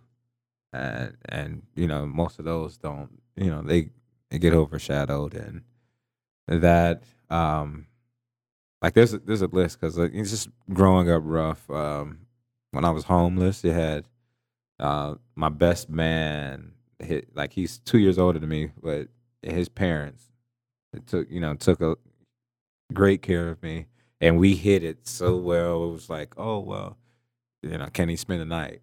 You know those those like those excuses and stuff like that and um his mom was diagnosed with with breast cancer one off season that's why i started wearing the the pink beanie you know and and his dad was like one of those like if i knock on a door hey can he come outside and it's like well he's in he's doing yard work and then he can come out i'll just go around the back and help him you know, and he he liked that, and he taught he taught us how to do different things. So you had like those, Mhm. and uh, it's one of my coaches. You know, you get, just like the list goes on, the list Sure. goes on, but those those are like the major ones that actually did it. And like my great grandfather, before he passed away, he was diagnosed with Alzheimer's, prostate cancer, but he only remembered me, and I mean down to a T. He wouldn't remember his own wife. But as soon as I walk in the room, he remembered me, and I was like, okay, all right, I have to be a good, like, being a good example for everyone. And it's just what what you leave, like that personality that you have, and you leave it for someone else, and it's like that impression that you leave with someone makes it that like that much better, and they remember that. That what you leave is what you know, like that's what they remember. well Yeah, I didn't know so much of that as part of your Wow, it's story. powerful. Um, yeah, I, I noticed you wear that beanie every game, but I never really knew the reasoning Yeah. behind it. And I mean, I guess you can hypothesize or think about it or be like, yeah, because it's usually breast cancer awareness month or cancer awareness month in either the CFL or NFL. But um, yeah, and then I didn't know. So how did you end up homeless and Ah, what was it- that? Oh well, it's it was dry. It's it's not too much into it. My sister was raped uh, by a man living with us, and uh, he got away with it. And Oh. I wanted to retaliate, and my mom saved saved me from. She she saved my life because I probably would be behind bar, be behind bars or something like that, and she saved me out. And she did she didn't have a choice but to, you know, kick me out. So that was it's the it's the life, you know. Sounds like a good, strong family though that you have. So Yeah. Nice. So we all, we all look out after each other. yeah, the fact that you had so many figures around that cared en- enough for you and cared for you and and wanted to help and and were there just to like bring you back up is I mean, yeah, those are the people you keep close cuz you know that they're at the end of the day they're they're going to be there for you. They care about you and they love you. So it's yeah, you got to hold on to those people and and be grateful for them cuz it's like it's like without them where would you be? And and that's a man, that's a tough tough thing to to realize. Oh yeah, and you know, the, just in you know the neighborhoods that we've grown up in, like everyone's different. Um, like this, there's a story in everyone's family. There's a story in everyone's family. It was just closer, you know. with me, it's it was a close family member. So and I don't like like everyone everyone in the area knew. You know, everyone in my school knew what happened. So it's like um, not everyone has problems, and I just keep moving and stay focused on my path. It's true. Sometimes you learn so much from the sometimes the negative people around you, and just I, I learned a lot who I didn't want to be from some people. So it was it's it's when you can take those as lessons and you can say I don't want to be like that. Yeah, is is it can be constructive and sometimes it can actually go too far the other way um, i mean i found i was scared of certain circumstances or just um, being confrontational with people because i had to live with some of that confrontation so it was it's it's it's tough when you just you develop in a certain way because you think it's the right way to be but then you actually have to evolve past some of those some of that hurt and some of that pain sometimes just to just to become stronger and become a better version of yourself yeah. Sometimes the pain, you know, like if you if you cut yourself, it scars up, it scabs up, it covers up, and how does it heal? The way you treat it is how you you know how you'll heal, and you know, do I do I think about it? Yeah, but like I can't I can't be mad. Like I'm not taking it back because this is who I am. This is what made me. So Yeah. like I'm I'm I can be ruthless. It's like I when I choose I just use it playing football. That, that's it. Like I wanted to play basketball, but I got clotheslined and I didn't fare too well. I was like, don't worry about me playing basketball anymore because I'm going to go to college to play football. Like because I, if I get hit, I want to hit you back. Yeah. You know. and I grew up. So was that like growing up? Was that so, what you wanted to be as a basketball player? No, actually, I, the, the funny thing is, when I was a kid, I was like six years old. I found this like this white shiny rock, and I told my grandmother I was going to build the house, and this would be the like the foundation. This would be the beginning of the foundation of the house. Once I get to the NFL, because all my fan mm. like friends and family like are in the NFL. Curtis Martin, Brandon Short, Dwight Stone from you know it's like all these guys that I'm surrounded by that that looked after me, cared for me, like related to. It's like these are the stars, like, and I'm like, well, I'm going to the NFL too. Not gonna stop me. And once I did that, I was like, oh, told my grandmother, I was like, hey, so where you want to move and stuff, and she said, I don't, I'm not moving anywhere. But you can get every li- every single one of these people out my house, including your grandfather. And, and I was just like, oh, okay. And I just made the best of it when I was in NFL. yeah Awesome. it's just building yourself up but it's Yeah. great to give back to those people that when you can um, one of the things i did want to talk about is if there's a work hard play hard mentality in football and if it's tough to tough to balance the, such a physical and strenuous game in the rest of life Oh man, uh, work hard, play hard. A lot of people do it. I I play I play hard and I play really hard and on and off the field. I, but I I work hard and and people are like, I don't know how you do it. Like this is my career. This is my craft. Yeah. Like I can be I can be up all night.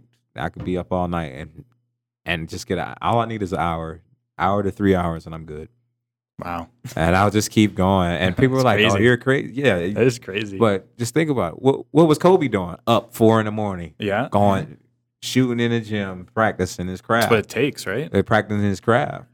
Like I don't have to be out, you know, partying all the time, but I can be up. Like I'm gonna have fun. Like the last thing, I'm, I'm not gonna be a hostage of, what. If you, how do you look at this game? Is it a job or is it your career? It's my career. I'm not letting anything affect my career. And people are looking at it as a job. And that's why they're like, oh, I can't, like, oh, I, I, I wouldn't be able to meet. I couldn't do that. And I'm like, Hmm. why not? Why not? Or when people do it, oh, I'll do, you can do it every day if you wanted to. Yeah. But you're, you're, you're too, you're, you're worried about, you're worried about losing your job. You're, you're worried about losing your job as opposed to, uh, advancing in your career. Like I I am very confident that I'm doing what I'm supposed to do with my career. So you think a lot of people let that stop them from kind of bettering themselves is because they, they They're, they're worried fear. about lo- the fear of losing their job prevents them from bettering themselves with with their profession. Yeah. And I I, I was a victim. I was I was worried about not losing my job. Like that and then what happened? I end up going to a different team. So it's like that and it it mentally drains you. And then once your mental's starting to go, go everything else starts to go. Your Yeah. your body starts to go. You start to feel exhausted. You start to feel tired. Like my best my best energy mo- energetic moments are when I'm having fun and I'm out playing hard. And then I go practicing like, oh, you had some fun last night. You you right. You you are darn right. Like I did because like I also know how to have that balance as well. Yeah. And most people Yeah, don't we- know how to do that. we talk about that a lot on the podcast here, having that that that life balance. And uh, although the career is very important to you, you have to have something else that to balance it out too. You have to have fun. You have to be able to relax and let out that, that frustrations too, right? Yeah, Oh, We're adults. I want to do adult things. Like, and I'm not. Oh, I'm not worried about what the next person thinks. I'm doing what I'm supposed to do. Um, my college coach, he he had this saying like, "Don't go out hooting with the owls if you can't soar with the eagles." Plain and simple. And he just said, "Don't be up up and out all night if you if you can't perform." At, at, you know, at, at a top notch level. And I was like, oh, yeah, you know, okay. Like my best moments are when I'm having like having fun. Yeah, my parents always said a hangover was never an excuse the next morning, but I do enjoy the way that you view uh, it's job and career, and I think the separation is the the love that you have for football. I mean, if if people are seeing it as a job and they're there for the paycheck and they're there because it's what they're good at, and there are a lot of guys. I mean, that's often a critique of professional sports itself is it takes away a little bit of that love of the game and then it's just the people that are are good at it or or there for the money or and and oftentimes that's that's the critique but the people who genuinely love the game are the ones who are good teammates are going to do the right things and show up in the morning to work even if they had a fun night the night before it's it's that's the separation between good and great Yeah, and you know, a lot of guys look at me and they give me that look and start laughing. like, yep, you like we we were on the same page. Cause you know, I'm like, yeah, yeah, that's exactly what I did. I had some fun and all right, but now I'm here. Let's work. Like that, that's me. Like let's let's go to work and let's do work and we're gonna have some fun doing work. yeah I think that's the right mentality to have, and I think, like, for, fortunately, that you were able to. Well, not fortunately, you you worked hard to get to where you are- you are right now. So the fact that I mean, you telling the story about people saying that you're not going to do this, not going to do that, I'm like, no, I'm going to do it.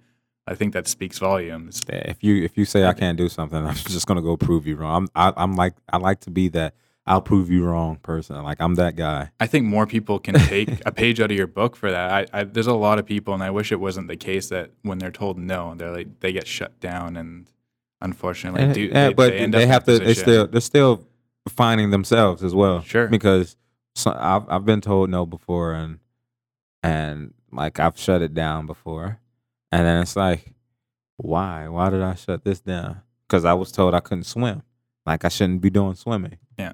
And I shut it down, and I'm like, and when I look back, I'm like, why did I stop swimming? I broke every record in swimming in school, and it's like all I had to do was just continue perfecting that craft, and I would have, you know, got a scholarship or something like that. But I, I was like, oh well, like they said, black people couldn't swim. Like black people don't get scholarships for swimming, Hmm. and I was just like, oh, all right, forget it.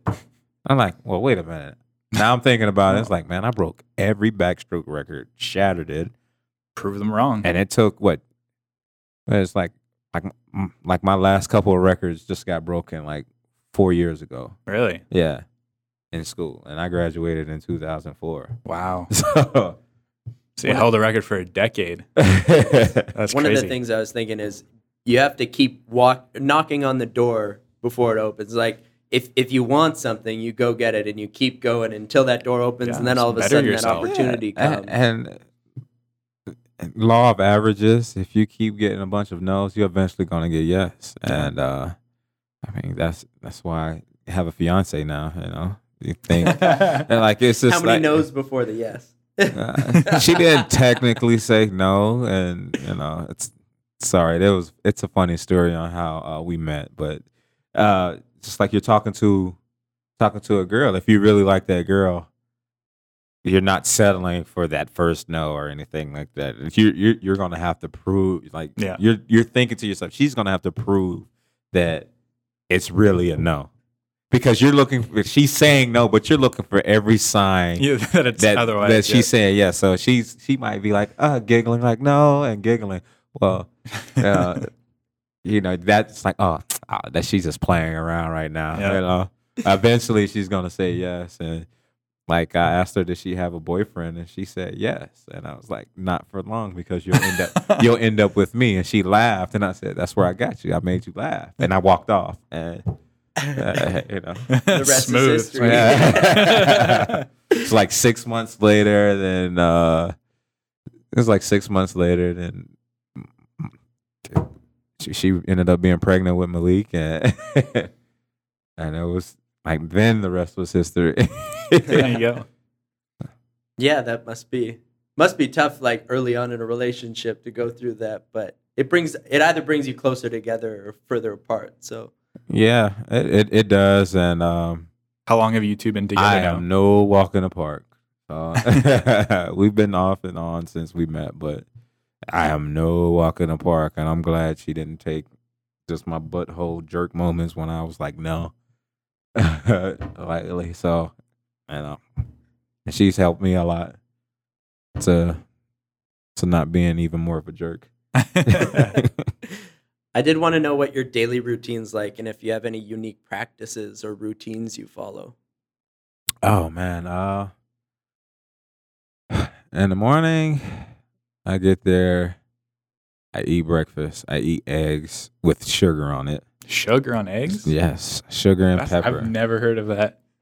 It is. well, sounds well, you have to season it. You have to season it at the stadium uh, on your own, because not everyone likes the same seasonings and stuff like that. But don't knock it until you try it. Like I It's have pretty never have to try it Yeah. if you had if you had like different peppers, like green, like you have the green peppers, your red, and all of the, the red and the Yeah. or- orange ones are are are sweet. Just think about True, it. True, that's true. Yeah. So if there's no peppers in there, what do you do? Put a little sugar in. it. I'm not into. I like and I love sugar though. Uh, I wish there were grits here. I put sugar in the grits, but that routine. I eat the grits. I, I mean, I eat the eggs, um, and like the the potatoes that they have in the morning, and I'm like just listening to my music over and over again, and I'll put my head in the locker and just wait until a couple players come in and I start just start joking nonstop, joking nonstop. That's one thing I have to do is joke. and, and that's like pretty much the routine that I have. Eating my eggs and potatoes, listen to my music, and joke nonstop. Hmm. That's in my everyday routine for sure. Random side note that Rod Hill found grits in Steinbach. So there are some in the small town just outside the city. Oh, Whoever's- yeah, whoever's Rod. Rod also told me there was some grits that sold at Sobeys, but I didn't see it. I was sitting there for two hours looking for it. Two so- hours. So I'll have to give Rod a phone call and say, "Hey, look, I'll give, I'll e transfer you the money Bring me if you show me the receipt and let me get the grits." Um, just a couple more questions, but what do you think the biggest issue facing our planet is today oh, or society? oh, asking the big questions now. I mean, outside of people, like people take words to heart too much. Like that, that is the like the biggest thing. Like Agreed, for yeah. me, it's like somebody just says, something. "So what? So what?" Especially in an age now where everything's so accessible to us, especially with the internet, everyone is on edge yeah, all the time. it's like, oh well, like you know, in the U.S., the oh well, uh, like the police brutality. is it's wrong. It's wrong to the court, but this is not the first time. Like everyone's seeing it now because of technology. You know, you go back like Rodney King, Dr. Martin Luther King, like Muhammad Ali. They they all were abused. You know, um, like the Trayvon Martin situation. Like everything. Like people have been like, you know, abused by, you know, authority and stuff like that, and like with with with people saying certain things, like oh, I take offense to it. Why is everyone worried about what Donald Trump is saying?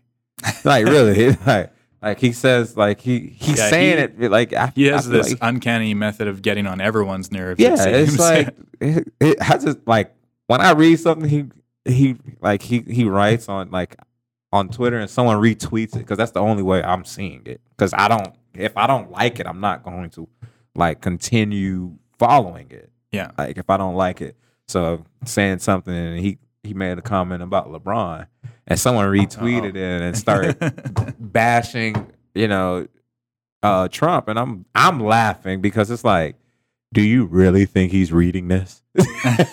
do you really think he's reading it? Like you tweeting Donald Trump, you think he's reading it? Probably no, not. like no, Well, like never, never know. It's no, not- you, he you spends never a lot of time know, on but Twitter, there's like millions, of millions yeah. of it, and What's the if he like you know? yeah it's like if i get a lot of replies and stuff like that i go to the ones with that blue check on there that the verified accounts because they have it like okay Well, who's the who's the, who's the verified accounts uh replying Donald like, who- who- probably has someone like going through his tweets and combing through it, and then like these are the ones you're you can read, these are the ones to ignore, right? Too. So, Uh, but yeah exactly so there's probably someone typing it for him sure, you yeah. know it's just like just for attention he's always been that person yeah. so now that he's Plus, in he office wants the attention. now too, that so. he's in office, now you're you're taking everything to heart that he's saying, and and with our with our kids is another thing. It's like it, it takes a village to raise, you know, a young man, a young woman, and it's like, hey, your child was doing this. Ah, not not my not my child. You know, like doesn't matter what what race, you know, what ethnicity. It doesn't matter. Yeah. it's that like, look, if if my my child is act, acting up, spank my kid. Like I'm, and- but if someone sees it, oh, we're, well, we're reporting you, or something like that. I'm like, okay, go ahead. And in the U.S., you can do it in public too. You can do it in public, and and in the rural states, uh, on the meaty part of your buttocks, really, and it's not considered abuse. really, Yeah, not know that. if you spank your child, it has like it has to be your hand or uh, and they they actually extended it to a belt, but it has to be you can't leave any bruises because Right. but like you say, I whoop my child, yeah, on the meaty part of the buttocks. It, there's no offense for that, and people would take it like to the extreme. Oh, of Like, course, yeah. Oh man, and I'm like, man, like really, like the people that are still making these rules and all that stuff. Hey, didn't you like, like you you got a switch when you were growing up, or or uh, an extension cord, and you're you're talking about someone getting backslapped across, like Ric Flair across the chest. like you're you're worried about that. Like that's that's really gonna make or break a kid. Yeah. And it's like, ah, shut up. like I'm that. Well, there's the line of correctness, and it seems that we've come since our parents' generation or or the last 40 years. It's evolved into this like very bubble wrap society where we Well, don't want anything to happen that that affects people, But also- and we want to keep seems- everyone Oh, safe. yeah, and my- It also like, seems uh, like everyone's the control world is so sensitive. Oh no, don't do it. No, no, no. But everyone has business and everyone else's business now. It seems too. Yeah. I, I I, I don't agree with that. I, look, I, I'll tell it. I'll tell another kid. Look, you better like I'm. I'm that different. I'm a parent. So if you're acting up, I would. I wish I. I like. Like it. It, it baffles me how young men, like kids, are growing up and are being disrespectful to their parents. I. I if I see it.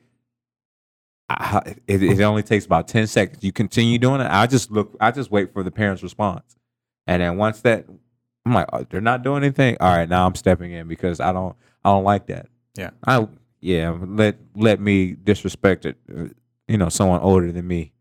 Whew. Respect your elders, right? Yeah, I'm I'm probably getting thrown through a wall or something, and it didn't matter. Like we, we're going shopping. Oh, you want these canned goods? We're going to put all of them in the cart as I'm using you to swipe them down. Like, like that- like, that's that that is you know that is the, the life that we grew up when we were younger. Like Yeah. when I was six, seven years old. Yeah, let me back back talk back talk uh, a parent if you want to. Then we're going to give you a reason not to talk. Like that's why I'm Yeah. like that was parents back then. Like back talk your mom.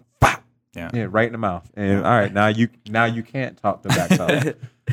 I wish I have remember changed. the full story, but my grandmother was a school teacher in a small town uh, in Manitoba, and uh, there was a kid that was jumping on the desks of the tables, and she came in, and the first time she warned him, if I ever see you jumping on the desk again when I come in this class, you're getting a spank on the butt. There you go. Fair warning. Next time he was doing it, sure enough, brings him to the front of the class, pulls like smack on the butt, and then instantly knew what she had done.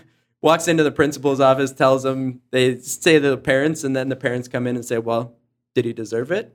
There you go. but that Oh, was man. that was the mentality. that, that was uh, in ninth grade for me was uh, the biology class. Now it's a lawsuit. I, I, yeah, Oh, yeah. It's, it's it's wild because in ninth grade I was like acting up, like I was being disruptive in class, and and uh, the teacher she brought me and to the like in the chemical room and stuff like that where all the beakers and stuff are, and she hit me upside my head with a biology book so hard, and then called my mom and t- she's like, "Well, do it again." Like I can't say the words that that my mom said, but well, do it again if you ever like. I was just like, ah. but she's one of my favorite teachers though. She's one of my favorite teachers, and I was like, oh, like dang. I'm glad no one saw it though. Must be hard to be a school Yeah, teacher these days. and everyone loved that teacher, and she ended up being a principal. She's still a principal, but she, she'll tell you, I do not play, and I'm just like, yep, she don't. she cracked me first- right here across the head. I learned firsthand. yeah, there you go. Lesson learned, right? Yeah. So I have one more burning question. if you were to give advice to someone striving to reach their goals, what words of advice would you give them? I, I I have two I have two uh phrases. Don't stop and find a way. I like it. As you don't you don't stop. You can't stop for no no one, nothing. If you really want it that bad. If you quit, you didn't want it in the first place. And then by any means, you have to find a way because it's never going to be easy. Yeah, there's that. There's always that weak spot. You just got to find it. And if you keep searching, one day you will. And so if you don't quit, you keep Yeah, going. It's on my one Instagram. There's this there's this plate that says "Find a way" right there. And, and in college, we used to tap it right before we go out to practice, right before we go out to games. We Good found tap. like you find a way, and at the end of the day, everything's a competition. Yeah. I don't care what no one says. It- it Like, and that was the biggest issue for, you know, our family with the sports thing. The fair play rule, it's crap. It is. It is because everything is a competition, no matter what. Uh, even with the grades, they have the va- valedictorian and all that stuff. Like it's a competition. When you go into an interview, it is a competition. There's no, oh well, I, I oh you you get the job for trying. No, you don't get that. Like no, Yeah. like nothing. Like if it wasn't for my son's mom, he wouldn't have a trophy for participating. Like no, it's not. That it, it like that irritates me. What That- you're what you were initially saying there actually reminded me of uh, a quote. Uh, Will Smith Smith said it, uh, but he was quoting Confucius, uh, and he said, "Those uh, there are people that say they can, and there are people that say they can't, and they're both usually right." yeah, they they are the ones that say you can't you can't get the job because you you, you don't believe it, in you it. know what you want. Yeah, Yeah, but like that. Oh man, like that. Irked me and Kristen too. She was like, "What?" she would.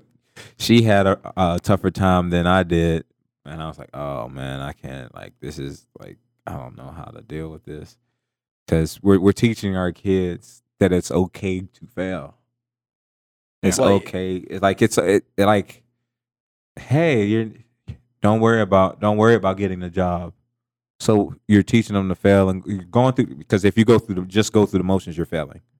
You're not putting your best effort in there. Right. If you know you, oh, if I do this properly, I'm winning. I'm going to win. Going to win. But if they're going through the motions, they're they're not giving their best effort. Yeah. And Not not that failure is a bad thing, but as long as you're giving your best. yeah, but you're you're teaching them to fail. Like you're to fail without no lesson learned. right. and you know it is about winning and losing because I, I like I like I don't I don't say losing a lot. Like we didn't win. Like it's that other column. Like it's been instilled in my brain from school but losing is when you're quitting. And when you quit you actually like you you actually lose. Because if you don't win then you take the mistakes that got you in that situation, learn from them that way to put you in a position to actually win. And when you're not doing that with the fair, you're not doing that with the fair play rule and equal, uh, you know, oh, equal opportunity and uh, my kid doesn't. Well, my kid doesn't get the. Uh, my kid doesn't get enough playtime, and it's like, oh, So what do you think about like because they spend more time with your kid and and help. If you don't like, if you don't like your kid not playing, help them get better. yeah. Plain and simple. They offer like I know they do the whole trophies for participating, so there's no winner in a lot of some sports now in certain schools. What do you think about that? Yeah, it's, it's a bunch of crap. Because guess what? Oh, you, do you get a ribbon? Do- Do you get a paycheck for uh for for the interview? you don't get the job, but you you don't get the job, but you did the interview. Do you get a paycheck? I don't think so. Like everything right. that we do in this world is based off competition because they're looking for And it's healthy too. Yeah. How I would say it is that they there's a comfort zone to not keeping score and to giving participation le- trophies and things. And so if everybody's living in this comfort zone, then how do you grow? Yeah. We know that the best way to grow is being outside that comfort zone, whether it's losing a game or maybe it's winning a game or pushing yourself to win that game. But you learn more from your losses often than you do your victories. So it's But you got to put in the effort. Right? yeah, That's and and teaching people to be good, quote unquote losers. But if you lose the game, you're not necessarily lose. Like it's that mindset, learning that mindset where maybe I lost the game, but you know, next game I'm going to go out and win. I'm going to learn from this. I'm going to get better, and those are that's that's what leads to growth. Yeah, is, it- is being outside that comfort zone. It's man, there was there, was an incident. Um, first got here, and it it wasn't too much into it. Like I'm I was teaching the kids to be smart athletes, use your brain more and stuff like that. The coach didn't like it and said a couple words to my like behind my fiance while when I wasn't there about like you know subliminal stuff Mhm. and um and I we exchanged some emails and I just said, look, uh, like you can have your opinion, but those men that are afraid to approach other men but will approach a female, those are the ones I'm like, well, we can have a meeting in a janitor closet. like that was I'm like like let's because now you're you're hovering over a female about these issues and I don't know how it's gonna like what the outcome may be. You never know Yeah. these days, and then especially with the the world is you know the, the way the world is and and um, the violence against women. You don't you don't you don't want I don't want my fiance to be in any type of situation like No, that. of course not. Yeah. So that was my biggest issue with it. Yeah, if it's come to me as a if you have a problem with something that I've done, come to me as a man or whatever it is, come to me and say it to me. Don't don't say it behind my back. So and and then we can deal with the issue at hand. Yeah, it's like it's like man, you you were like th- these guys that hit women. Like I grew up in that house. Like I grew up seeing my mom get beat up on. Like that that no, like but you Shouldn't won't happen. approach a man. Yeah. You know, you don't you don't approach a man. Why? Why? And that like gets me turned into the Hulk or something like that. It's just like ooh. That was that was part of Ray Lewis's story too about his mom being assaulted when he was in his youth, and he was like, "I wanted to become so strong to let that never happen to her again." and he said that that was part that was part of his story and yeah, development. that, that that fueled him, and like sad to say, like I wouldn't say that, like people think it it happens more in our community than other communities, and it's like no, it happens everywhere. It it happens in every family. It's like man, like like do you want your do you want your mom, your sister, your daughter, your grandmother getting hit like that? No, and uh, like it's, it's like with this, this whole thing, you know, we, we have to protect our women because at the end of the day, they actually run the world. Just just think about it. Like everything they do, they say and do, we're we're at their like we're eating out their hands. Well, that's one Mhm. of the most effective and, and important um, community programs that the Bombers have is the Break the Silence on Violence Against Women That's program. that's So- actually league wide. Y- yeah, Yeah. yeah. So it's I think it grew from BC to here, and now I guess every team has adopted it as well. But That's a It's- good thing. it's- yeah. it's great that to have you know these athletes that are tough and and you know play an aggressive game but that are willing to have this conversation and at least get the conversation started about healthy relationships and how women should be treated and and honestly how everyone should be treated in the world. So it's i think it's impactful to hear it from people. I know that we talked about a little bit the double-edged sword and and you know the negative aspects of it but the fact that there's a platform and athletes can make a positive difference is such a such an amazing part of it. Yeah, it's it's good, and um, we still need to be us as athletes need to step up more, but we also need to be educated more as well, because not everyone know, like no one knows everything about uh how how to treat a woman or like every woman is different every Yeah. because their personalities every man's different with their personalities. Some things we say we might not think nothing of it, but you know, it affects it affects a woman, and we just have to be educated more just with that that female that we're encountering, Yeah. as It's more well, open because- about yeah. it, right? Yeah. it's all about that communication part. and and what you like. Majority of the time, it's not what you say; it's how you say it. Yeah, tone is everything. But it's the fact that this conversation is starting in a in high schools and at a grassroots level is so important. But even I think there's things that as a culture we need to learn too. So that that's I mean, I think you said it exactly right is you have to take each situation, each person and use your communication skills and just be able to find the the boundaries and Yeah, get right. to know that person. Agreed. Definitely. Yeah, and it, but it also we've been how have we been trained growing up? It's everyone's been different, and like if you're not taught to respect women, or if you haven't seen like the disrespect around, then how would you know if no one's around to you know teach you or talk to you about it? Right. Well, if, if someone, if all you see is violence in your family or something like that, and you grow up that way, then how do you know better? I grew up with uh, mostly women, and they were always the strong symbols in my household. So I grew up respecting my mother, my sisters, because they're the ones. I was the youngest one, so they're the ones that taught me. Yeah, if you picture if you picture uh like your mother or your grandmother's head on that person, it's like ah, I can't do that. Like, don't do it.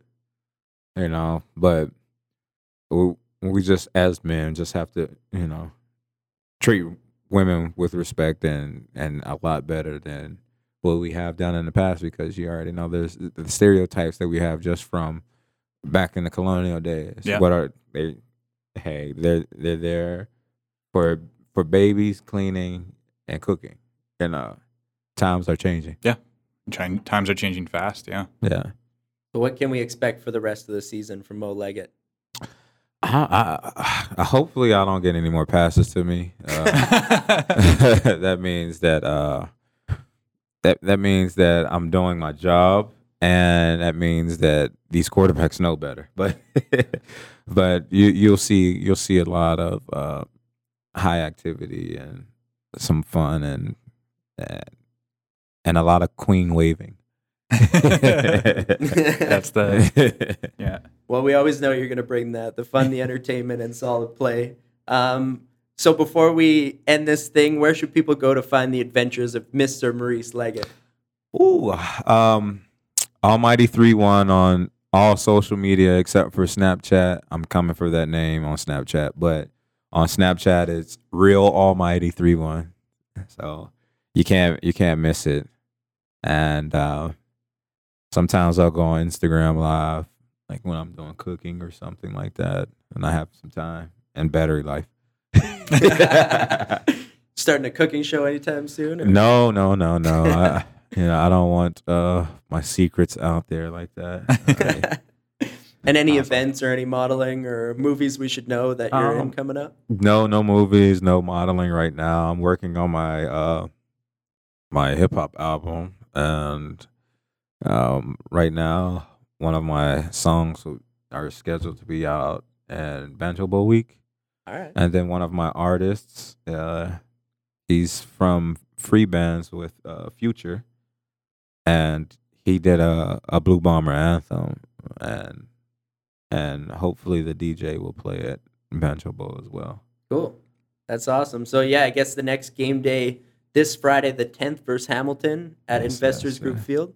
oh it's a battle it's a battle because uh their their top defensive player larry dean we went to the same college we played together won a national championship together close friends and that's gonna i can't let him outdo me i can't There you go. i can't let the young grasshopper outdo me right So anything else going on that we should know about?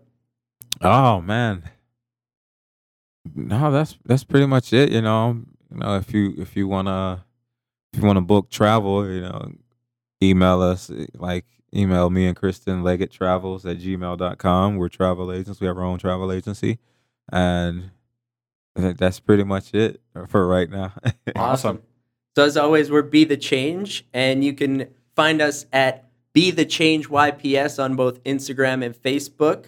Our email, this is my favorite part of the whole thing, b dot the dot change dot YPS at gmail.com. There's a lot of dots in there.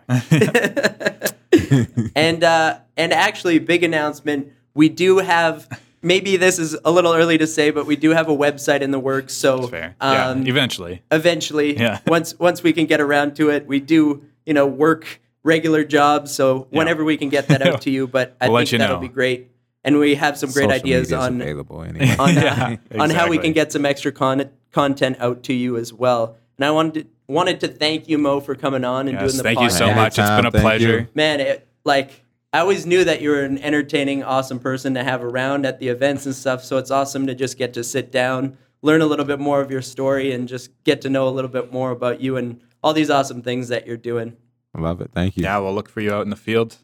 just, just follow the pink cap There you go. That'll all right take care people Take care. all right